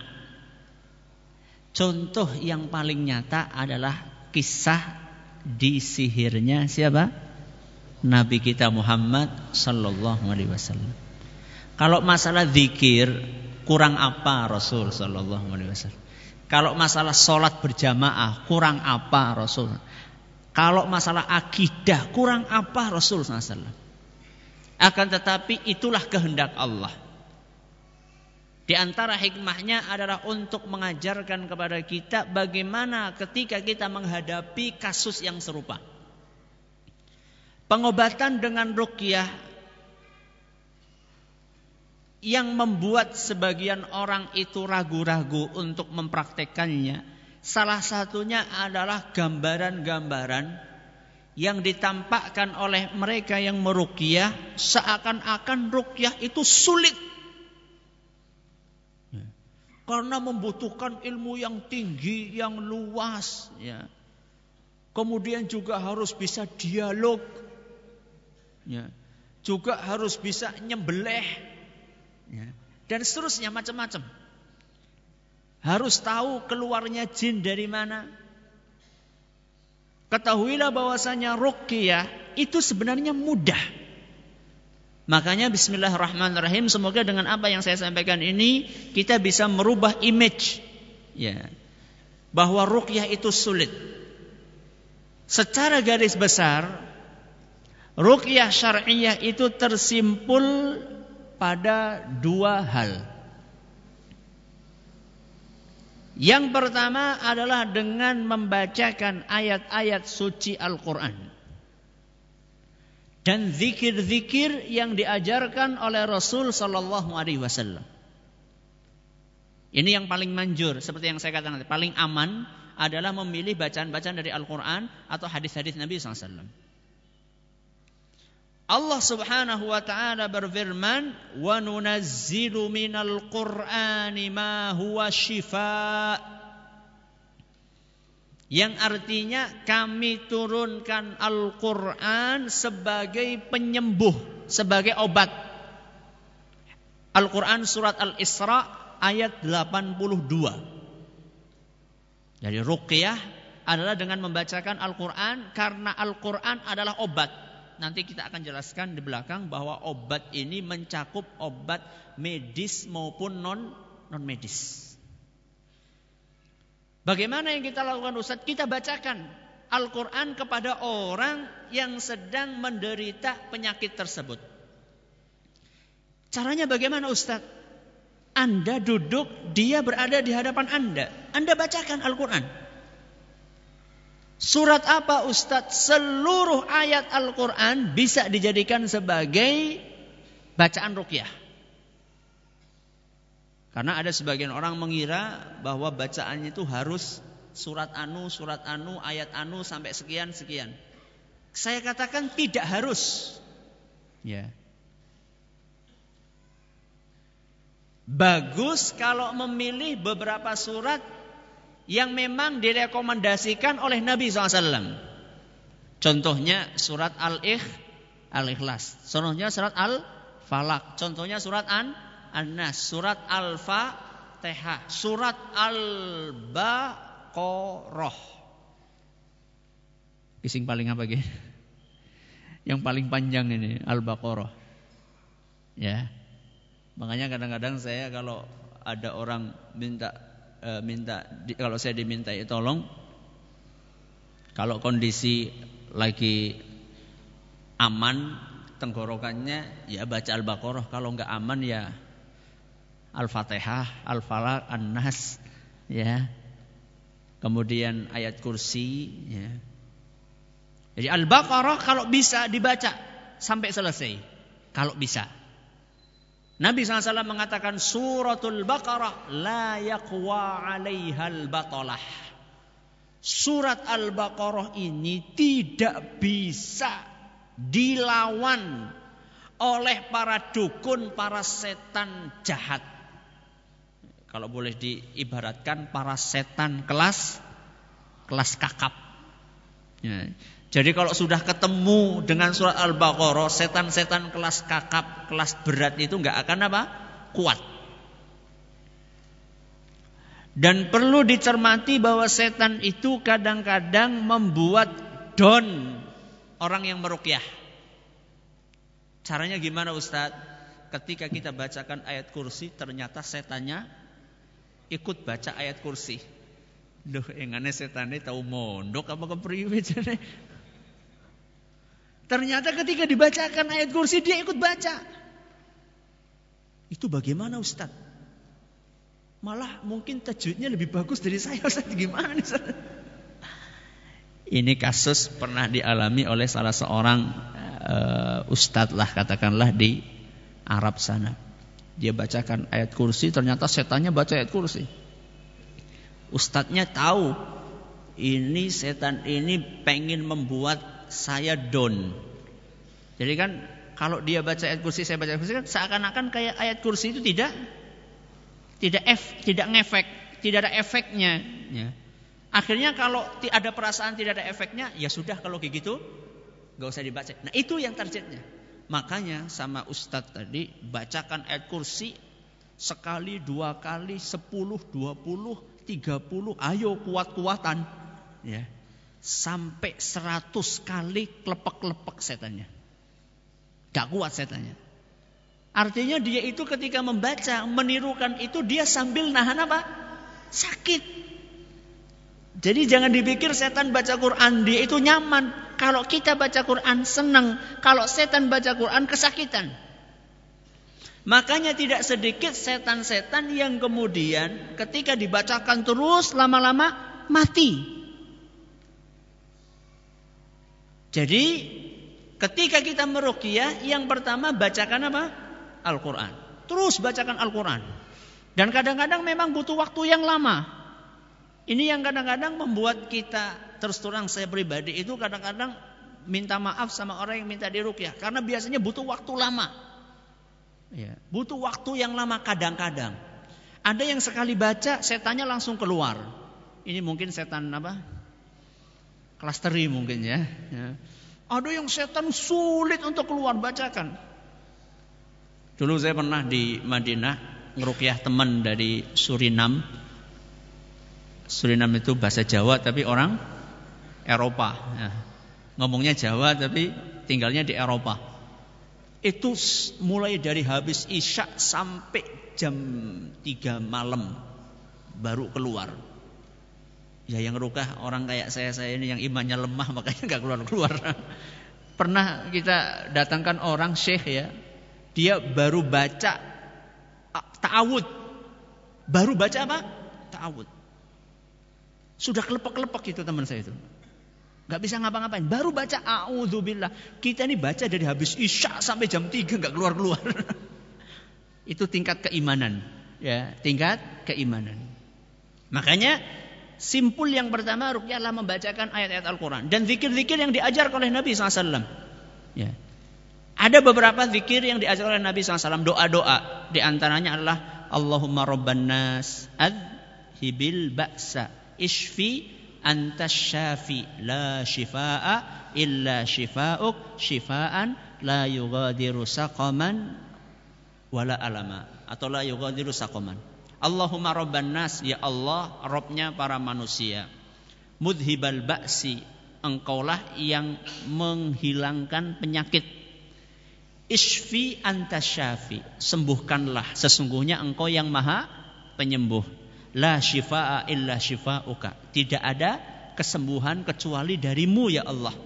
Shifa'an la yughadiru saqaman. Kesembuhan yang aku harapkan tidak menyisakan penyakit alias sembuh to total. Hadis riwayat Bukhari. Ada juga dari Nabi SAW yang tadi saya bacakan. Bismillahi arkika. Dengan nama Allah aku merukyahmu. Bismillahi arkika min kulli syai'in yu'dzika. Dari segala sesuatu yang menyakitimu. Min syarri kulli nafsin. Dari kejahatan setiap jiwa. Au ainin hasidin atau pandangan orang-orang yang dengki. Allahu yashfika. Semoga Allah menyembuhkanmu. Bismillahi arkika dengan nama Allah aku meruqyahmu. Hadis riwayat Muslim kalau nggak apal gimana? Ya sudah yang apal saja. Al-Fatihah, Al-Falaq, An-Nas, Al-Ikhlas. Ya. Itu kita bacakan, bacakan terus. Ya. Kalau misalnya yang kita bacakan adalah orang yang non mahram, yang bukan mahram kita harus ditemani. Syukur-syukur ada apanya?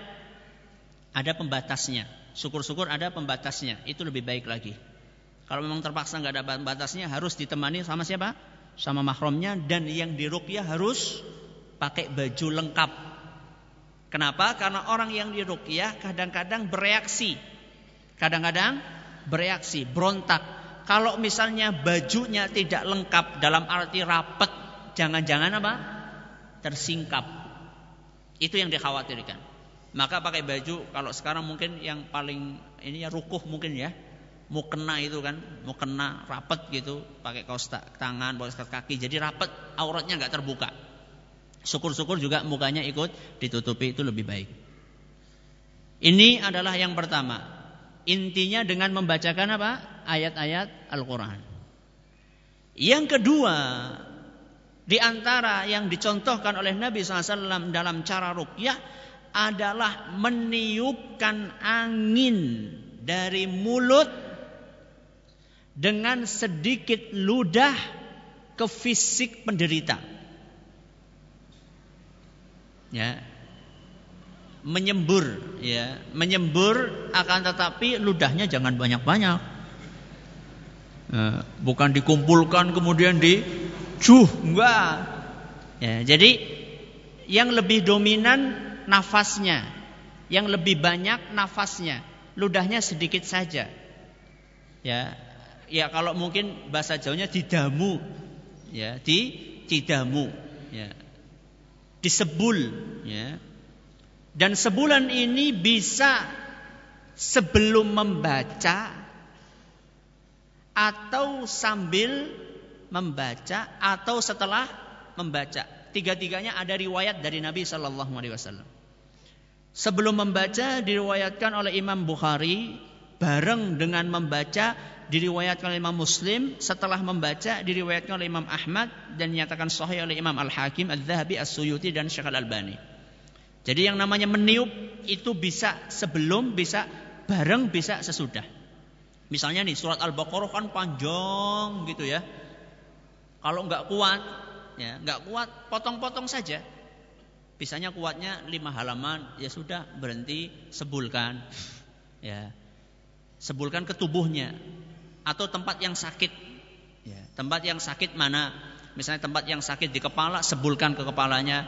Di telinga, sebulkan ke telinga. Di perut, sebulkan ke perutnya. Di kaki, sebulkan ke kakinya. Ya. Atau misalnya disebulkan ke mulut, eh, dari mulut langsung, ya. Atau bisa ke tangan juga. Seperti tadi praktek Nabi SAW ketika akan apa? Akan tidur. Jadi setelah baca kemudian disebulkan, kemudian diusapkan syaratnya itu bukan non mahram ya. Kalau eh, itu eh, mahram dia. Kalau non mahram nggak boleh pegang-pegang. Nggak. Mahram nggak usah pakai pegang-pegang.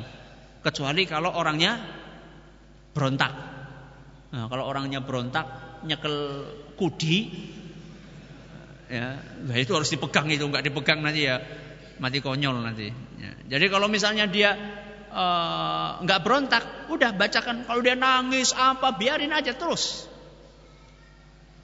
Tidak usah terlalu banyak dialog. Ya. Gak usah terlalu banyak ngajak ngobrol. Ya. Kalau tidak perlu nggak usah. Karena kita perhatikan kadang-kadang belakangan ini ya di rekaman-rekaman di YouTube di mana-mana itu antara baca sama ngobrolnya itu lebih lama apanya? Ngobrolnya ditanya jenenge siapa, sekarang ngendi, anaknya pira, bojone nang Gak usah gitu-gitu. Nabi SAW ketika bertanya itu minim sekali pertanyaannya Nabi SAW. Sekedar untuk menjelaskan kelemahannya jin. Ya. Tapi kalau ditanya macam-macam gak usah pakai tanya-tanya kayak gitu. Bacakan saja. Keluar enggak. Kalau enggak mau keluar bacakan. Dan enggak usah pakai nego. Negosiasi sama jin enggak usah. Karena ada sebagian orang, ya saya mau keluar, tapi tolong sediakan jisamsu. eh, ngane jin seneng udut juga ya. sediakan jisamsu, sediakan degan, sediakan anu, nggak ada nego sama jin. Bacakan Al-Quran, Keluar, nggak mau keluar, bacakan. Ya. Dan kadang-kadang jin itu ngakunya sudah keluar, ternyata masih ada. Makanya ketika dia, ya saya sudah keluar, bacakan lagi. Kalau bereaksi lagi berarti belum keluar. Atau temennya yang belum keluar. Kadang-kadang satu orang ini kemasukan lebih dari satu jin. Bisa serombongan itu, sebis dan masuk semuanya. Bisa itu. Ya, jadi nggak cuma satu orang, kadang-kadang ada sepuluh, dua puluh, ya. Macam-macam saya rajanya saya ratunya saya uh, putra mahkotanya mungkin saya prajuritnya semacam-macam gitu. Terus punya bacakan bacakan bacakan. Ini dua uh, hal. Ah sekarang baca ayat Quran meniupkan ini. Panjenengan bisa nggak kira-kira? Bisa nggak? Bisa. Insya Allah rata-rata di sini sudah tidak bisa baca Quran tinggal meniupkan saja. Ya, tinggal yang meniupkan mungkin baru tahu, ya. Sehingga kalau ditanya siapakah yang boleh merukyah? Jawabannya rukyah bukan monopoli ustadz atau kiai. Rukyah siapa pun baca Al-Quran bisa beriman kepada Allah Subhanahu wa taala, akidahnya kuat, maka dia bisa merukyah. Tidak perlu kita harus nunggu orang yang besar yang suka tampil di TV. Ya, kalau nggak tampil di TV nggak mantep. Anda bisa merukyah. Siapa pun bisa merukyah. Asalkan dia beriman kepada Allah, bisa baca Quran, dan punya keyakinan yang kuat. Ustadz, kadang-kadang kalau yang rukyah Ustadz kok kayaknya cepat keluarnya setannya. Kalau yang rukyah kita ini kok nggak keluar-keluar Ustadznya. Itu gimana Ustadz? Itu sebenarnya kembalinya adalah kepada apa? Kepada keyakinan, kemantapan hati. Tadi masih ingat rukyah itu doa kan ya? Doa. Rukyah itu doa.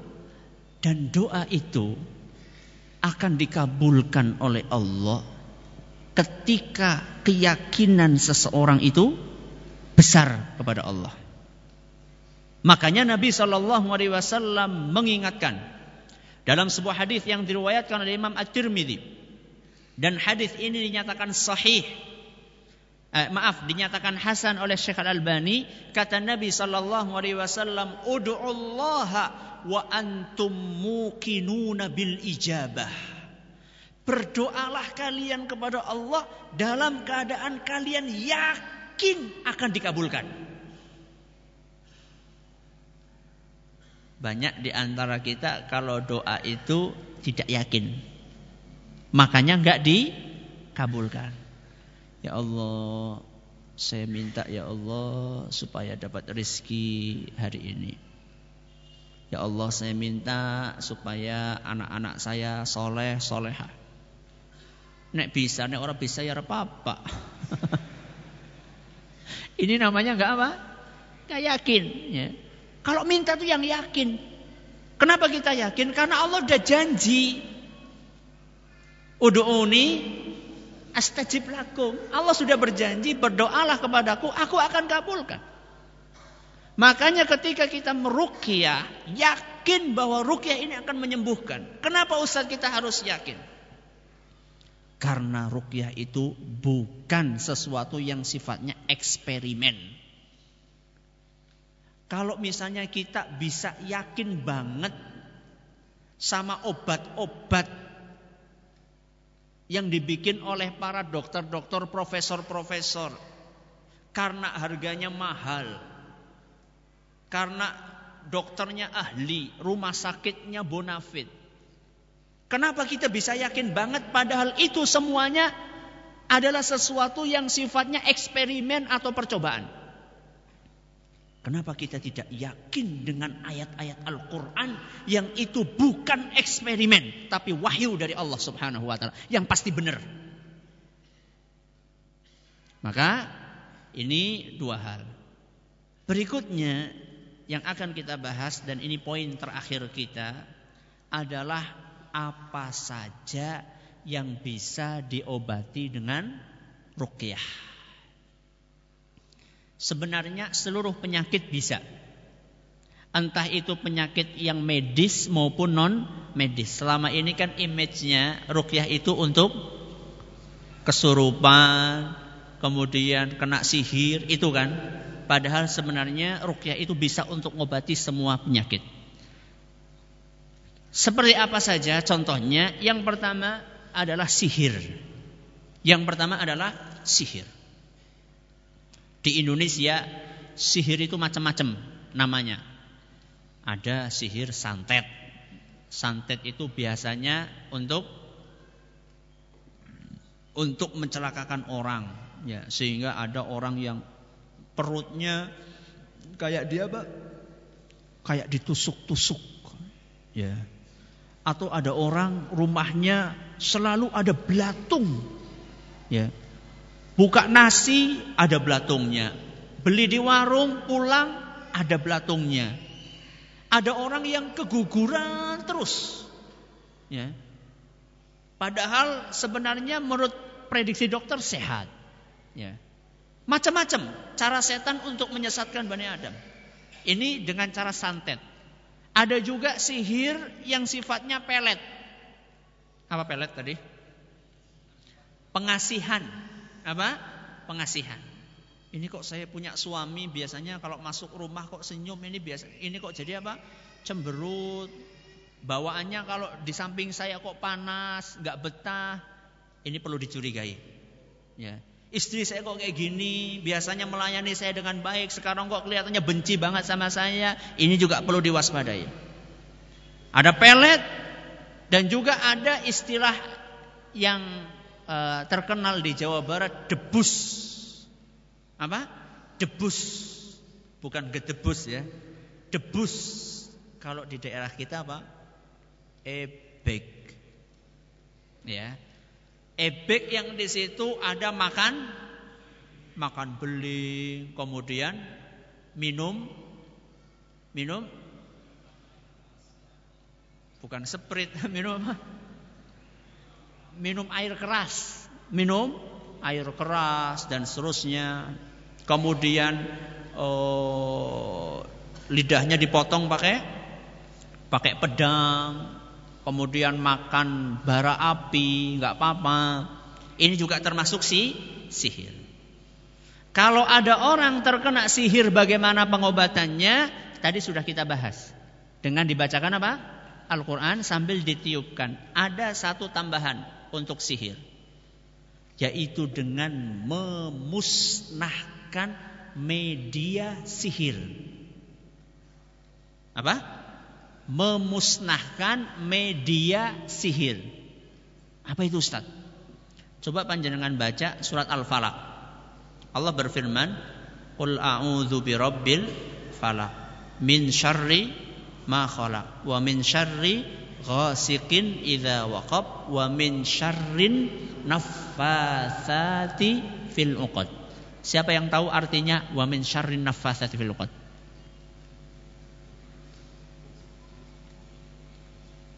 dari kejahatan wanita-wanita tukang sihir yang meniupkan di buhul-buhul. Buhul-buhul siapa? Buhul-buhul itu tali yang disimpul, dibikin simpul, diikat-ikat. Setan tukang sihir itu kalau mau nyihir biasanya pakai media. Medianya antara lain tali diikat-ikat sambil dibaca mantra-mantra. Kenapa diikat-ikat? Keyakinan mereka kalau diikat itu sihirnya akan apa? Sulit untuk dilepas. Makanya kadang-kadang talinya tuh panjang. Dan ikatannya banyak. Satu. Atau mereka pakai media apa itu? Yang gambar kayak orang itu, Pak? jenglot. Hmm, apa? Jenglot. Nah. Kemudian dikasih jarum apa? Media. Kalau pengen total, salah satu cara mengobati orang yang terkena sihir, medianya dimusnahkan. Dalilnya apa?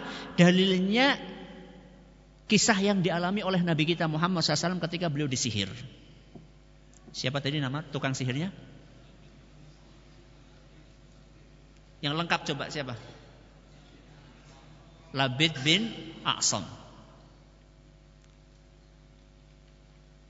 Nabi mengutus Ali bin Abi Thalib untuk mencari di mana medianya. Ternyata ada di sebuah sumur tua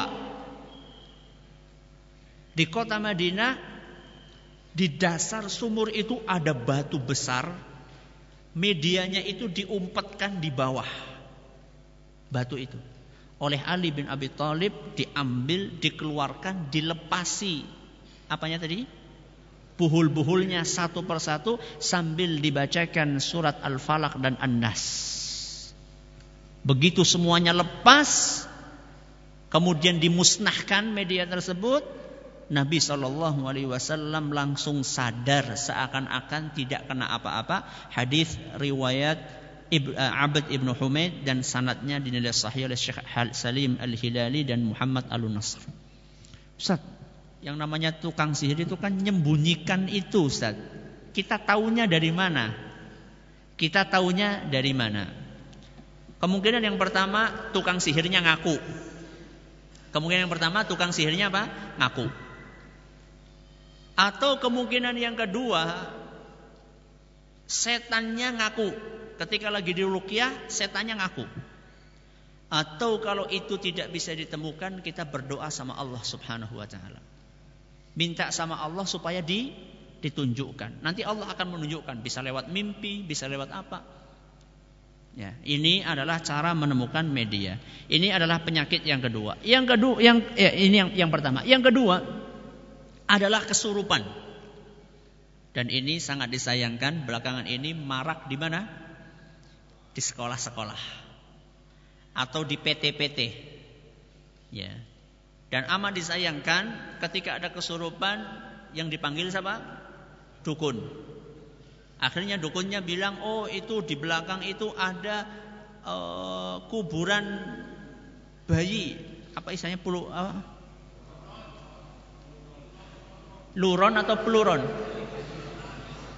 Uh, luron apa peluron itu ya bayi yang baru usia berapa? Oh anak-anak kuburannya, anak kuburan kayak, oh kue kudu di disajeni dah terjerumus kepada rukyah yang gadungan tadi.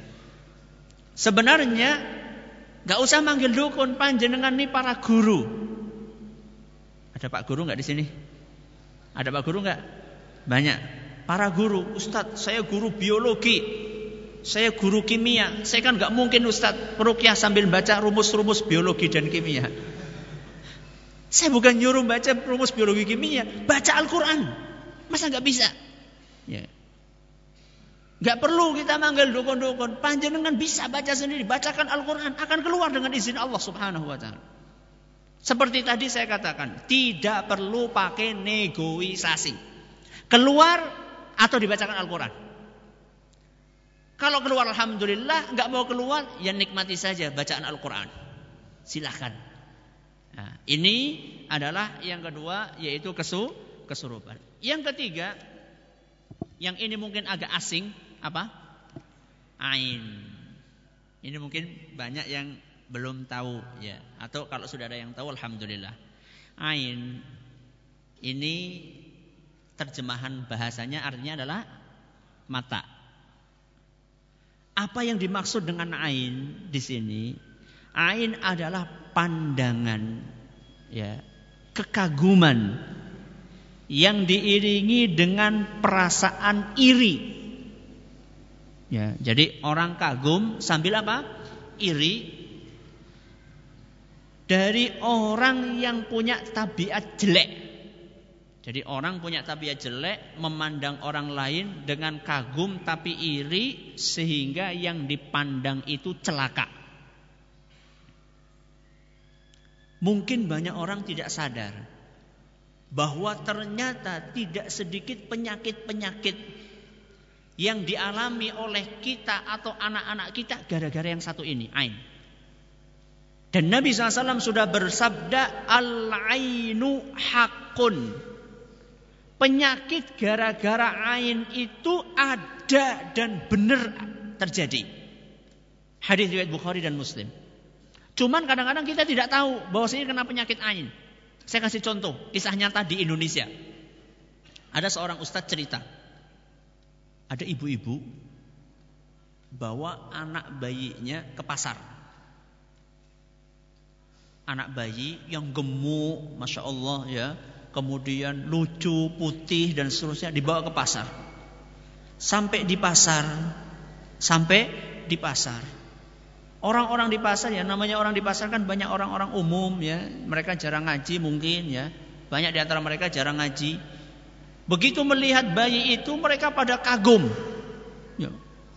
Tapi kagumnya itu nggak ada kata-kata pujian kepada Allah sedikit pun. Adanya wih lemune, wih baguse, wih putih. Rata-rata orang di pasar seperti itu. Apa yang terjadi?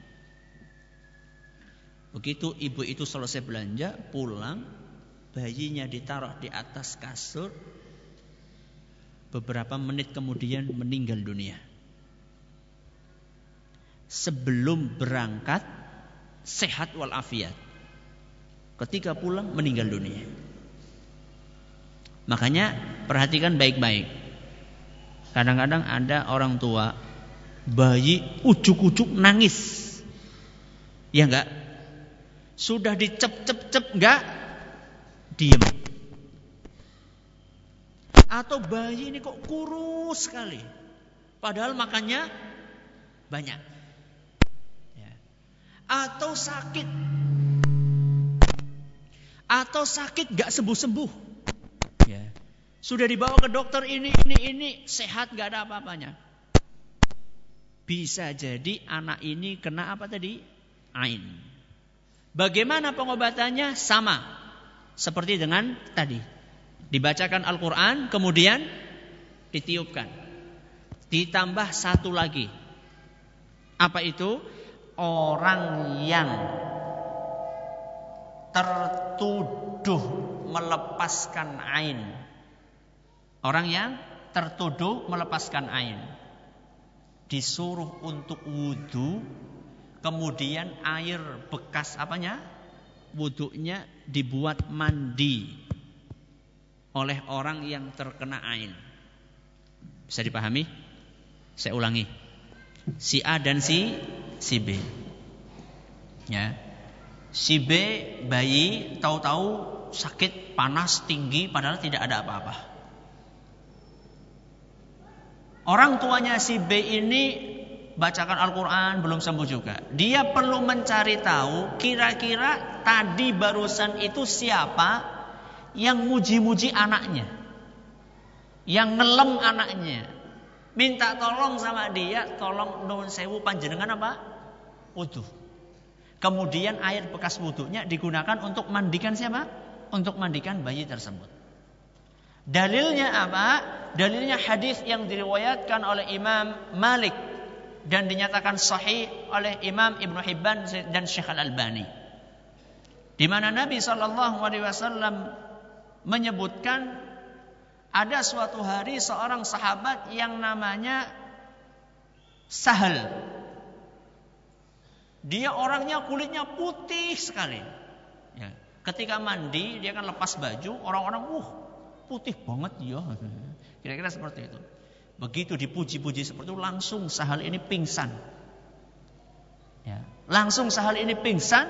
Kemudian Nabi SAW bertanya, siapa tadi yang muji-muji tadi? Gak menyebutkan nama Allah. Ya. Terus saya wahai Rasul, sini. Wudhu, kemudian air bekasnya itu diapakan? Diguyurkan kepada sahal. Begitu diguyurkan langsung sadar seakan-akan tidak sakit apa-apa. Makanya kalau panjenengan ujuk-ujuk dimintai sama orang, Mas tulung nuwun sewu. Tadi panjenengan habis bertamu dari tempat saya, panjenengan melihat bayi muyi, ya, apa? Muyi.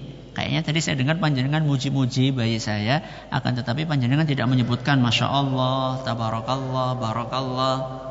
Nun sewu, kalau boleh saya minta tolong panjenengan apa? Wudhu. Jangan, jangan tersinggung. Jangan tersinggung. Karena bisa jadi dengan itu bisa membantu anak itu bisa sembuh. Ini yang keberapa? Ini yang ketiga. Yang keempat yang terakhir penyakit medis. Ya. Penyakit medis bisa diobati dengan rukyah. Tadi contohnya orang yang kena apa tadi? Kudis. Ya, orang yang kena kudis.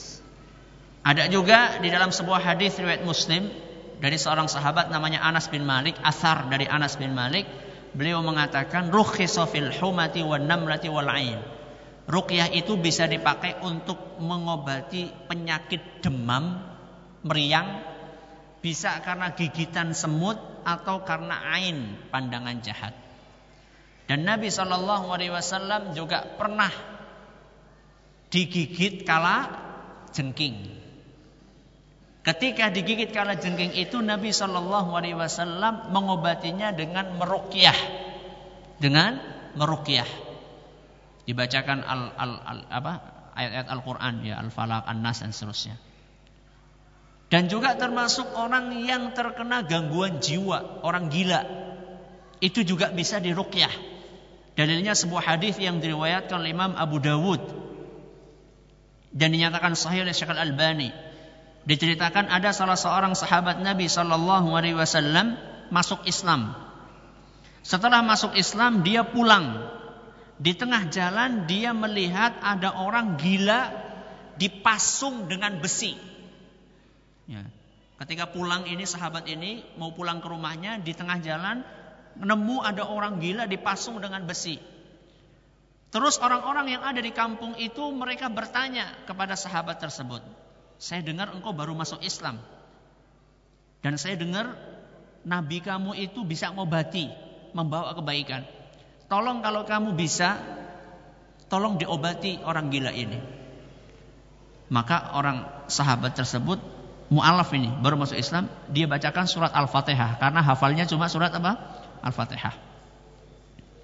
Begitu dibacakan surat Al-Fatihah, apa yang terjadi?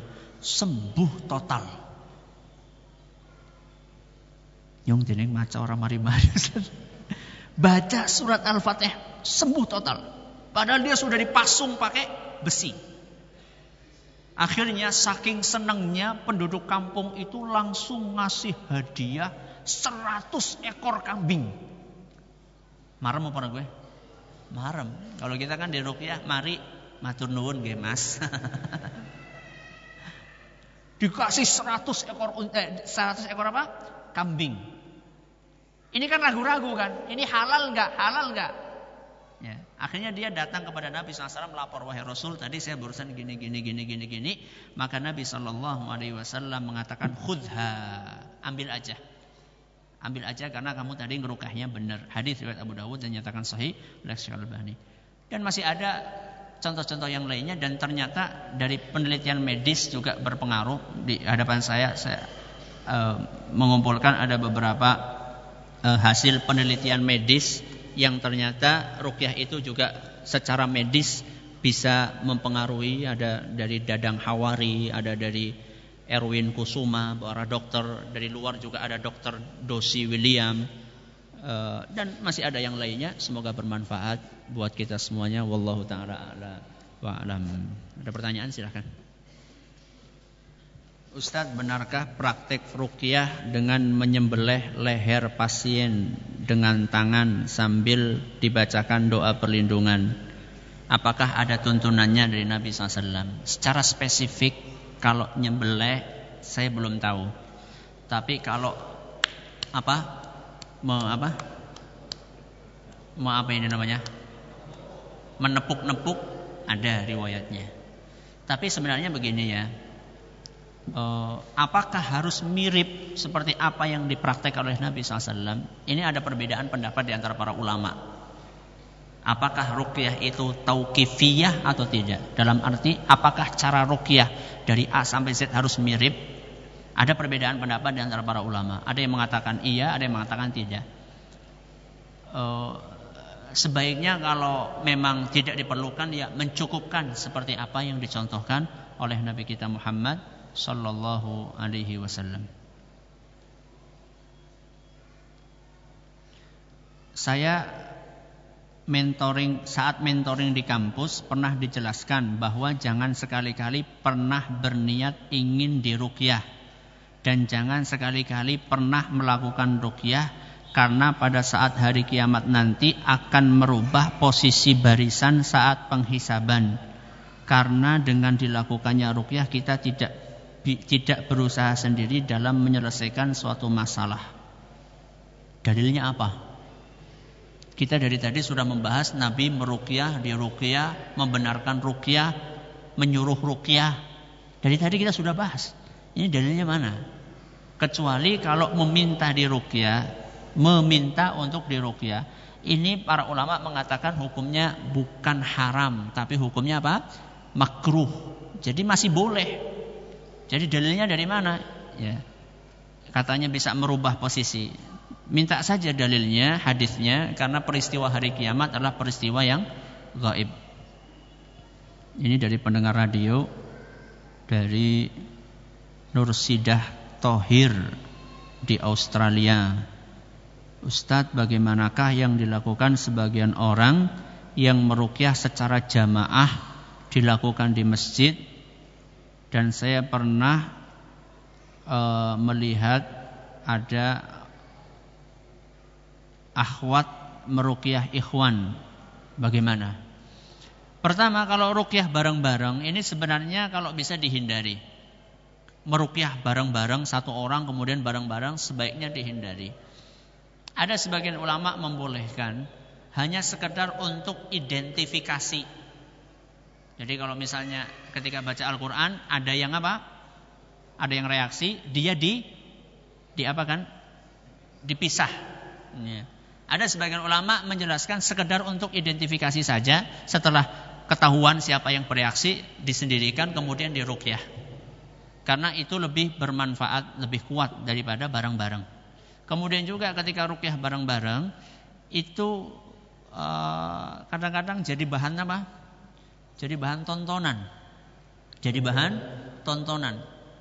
Sehingga kadang-kadang dia berontak, auratnya terbuka, akhirnya ditonton orang banyak. Itu kurang bijak. Bahkan atau kadang-kadang nulari yang lainnya.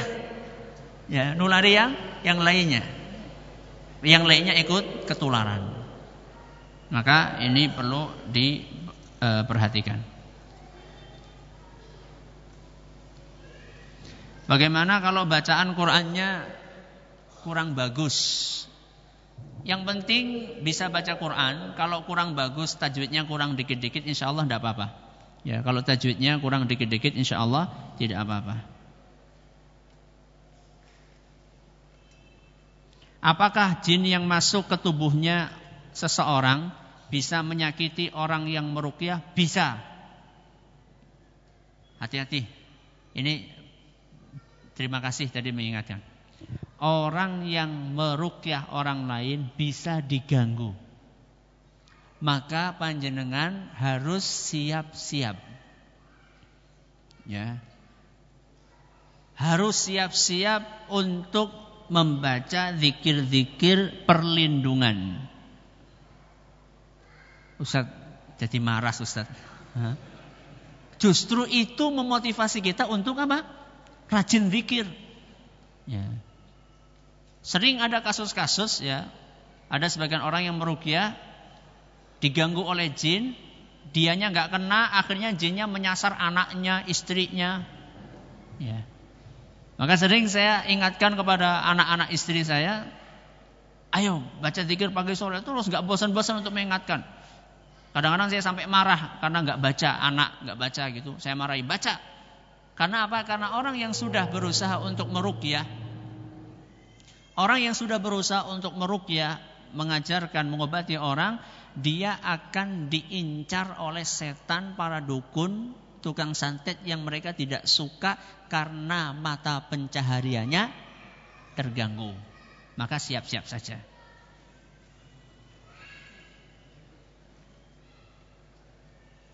Apakah menunda-nunda sholat dan malas baca Quran termasuk karena adanya godaan jin? Oh ya jelas. Ya. Cuman apakah jinnya itu merasuk ke dalam jiwa Anda atau tidak? Itu jelas godaan setan, ya. Namanya orang malas baca Quran, ya godaan setan. Ya, makanya harus dilawan. Jangan menyerah dengan godaan setan. Bagaimana cara membedakan penyakit fisik dan psikis yang disebabkan oleh manusia itu sendiri atau oleh jin? Uh, kalau penyakit yang sifatnya sik, uh, fisik, ya penyakit medis itu biasanya bisa dideteksi dengan alat-alat medis. Misalnya bisa di ronsen dilihat penyakitnya apa, dengan cek darah bisa diketahui apa saja penyakitnya. Itu kalau penyakitnya medis. Kalau penyakit non medis itu biasanya nggak bisa dideteksi dengan seperti. Rasanya sakit tapi hasil penelitian medis tidak ada gangguan apa-apa.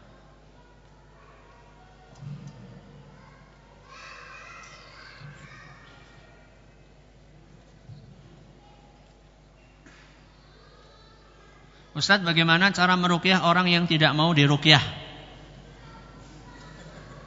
Bagaimana cara merukyah orang yang tidak mau dirukyah? Yang namanya merukyah itu nggak harus sepengetahuan orang yang dirukyah.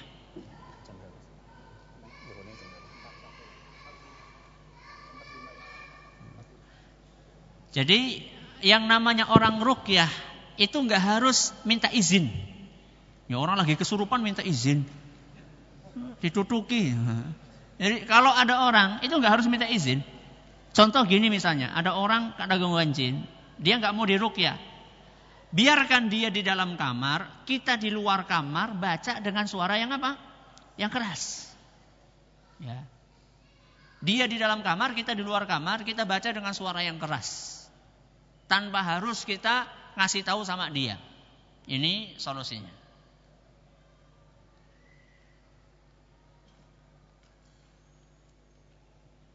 Apakah ada dalilnya kita merukyah rumah baru yang akan ditempati? Uh, kalau membaca Al-Quran iya. Jadi kita masuk ke rumah, kita baca Al-Quran. Surat apa tadi? Al-Baqarah, kemudian juga dua ayat terakhirnya. Itu tidak apa-apa. Ya. Kemudian yang namanya rumah baru itu kan nggak mesti uh, ada unsur-unsur makhluk lainnya gitu loh rumah baru panjenengan dari awal, duitnya bersih, tempatnya juga nggak ada cerita apa-apa. Ya yang penting asal dipakai untuk beribadah, untuk baca Al-Quran, insya Allah rumah anda akan aman. Apakah air minum yang kita minum di rumah bisa kita rukyah dahulu? Atau dibacakan ayat-ayat rukyah sebelum diminum? Ada sebagian ulama membolehkan menjadikan air sebagai media rukyah. Ada sebagian ulama membolehkan air dijadikan sebagai media rukyah asalkan yang dibaca adalah bacaan-bacaan yang jelas dari Al-Qur'an atau dari eh, riwayat-riwayat uh, zikir-zikir yang ditontohkan oleh Nabi kita Muhammad sallallahu alaihi wasallam. Ustadz, apakah orang yang tidak orang yang tidak meminta dirukyah termasuk salah satu syarat masuk surga tanpa hisab? Terus bagaimana kalau kita telah dirukyah berarti tidak bisa masuk surga tanpa hisab. Seperti yang saya katakan tadi, bahwa orang minta dirukyah itu tidak haram. Para ulama menjelaskan itu hukumnya makruh. Karena mengurangi kesempurnaan tawakal. Ya. Bukan mengurangi tawakal sampai ke akar-akarnya bukan. Mengurangi kesempurnaannya. Sehingga orang-orang yang tidak minta dirukyah dijanjikan oleh Nabi untuk masuk surga tanpa hisab, tanpa azab. Tapi bukan berarti orang yang terlanjur minta dirukyah itu nggak bisa masuk surga. Cuman mungkin dia itu akan masuk surga lewat kloter. Kloter apa? Berikutnya. Jadi kan orang masuk surga ada yang tanpa hisap tanpa azab, ada yang pakai hisap tanpa azab, ada yang masuk surga pakai hisap pakai azab. Ya. Nah, mungkin anda bisa tetap punya peluang masuk surga, cuman bukan masuk dalam kloter yang pertama. Kira-kira seperti itu.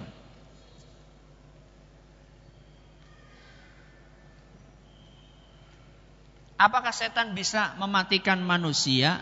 Bisa dengan izin Allah Subhanahu wa taala.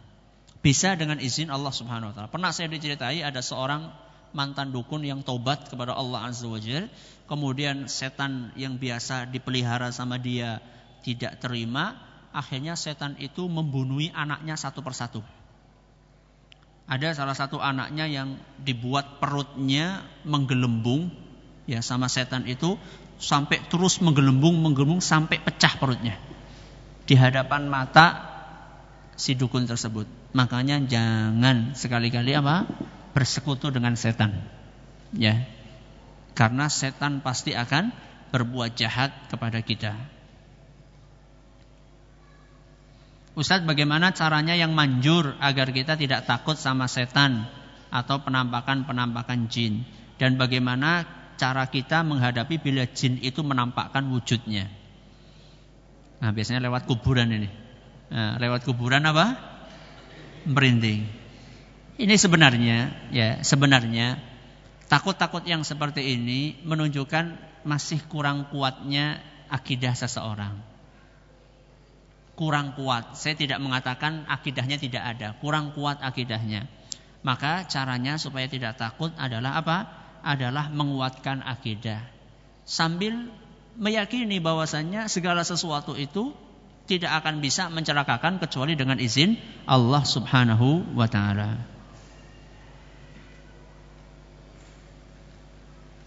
Minta tolong dibuang makhluk hitam di badannya bila ada. Gimana ini maksudnya ini? Bapak Fulan minta tolong dibuang makhluk hitam di badannya bila ada. Orangnya mana? Hah? Kalau orangnya Oh gitu. Ya, nanti saja. Nah, jangan sekarang.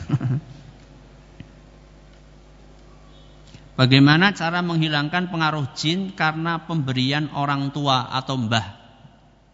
Bacakan saja Al-Quran. Ya, termasuk susuk-susuk. Ya, saya punya teman, ya, punya teman ketika masih kecil dimasuki susuk banyak. Ya, karena orang tuanya dulu belum paham, dimasuki susuk banyak, dibawa ke dukun karena sakit-sakitan. Ketika besar dia tahu bahwasanya itu termasuk perdukunan, akhirnya dia konsultasi itu saya bilang baca Quran, baca baca Quran. Ternyata betul. Ya, jadi kalau misalnya dia merasa ada mana yang rasa ganjel gitu dia bacakan Al-Qur'an. Berapa saat kemudian tahu-tahu kayak katanya kayak apa? jerawat, eh kayak komedo. Kayak jerawat keluar gitu terus ditarik sama dia. Tarik serut. Nah, keluar apa? Susuk kayak jarum tipis gitu. Satu persatu dia bacain ini. Mana yang kerasa bacain keluar satu-satu. Bisa. Ya, bisa. Asalkan kita yakin dengan kehendak dari Allah Subhanahu wa taala. Allah taala ala wa alam. Ini mohon maaf nih banyak sekali pertanyaannya, waktunya juga semakin mepet mendekati waktu zuhur. Terima kasih atas perhatiannya, mohon maaf atas segala kurangannya. Semoga bermanfaat untuk kita semuanya. Kita tutup dengan membaca Subhanakallahumma wa bihamdika asyhadu an la ilaha illa anta astaghfiruka wa atubu ilaik. Assalamualaikum warahmatullahi wabarakatuh.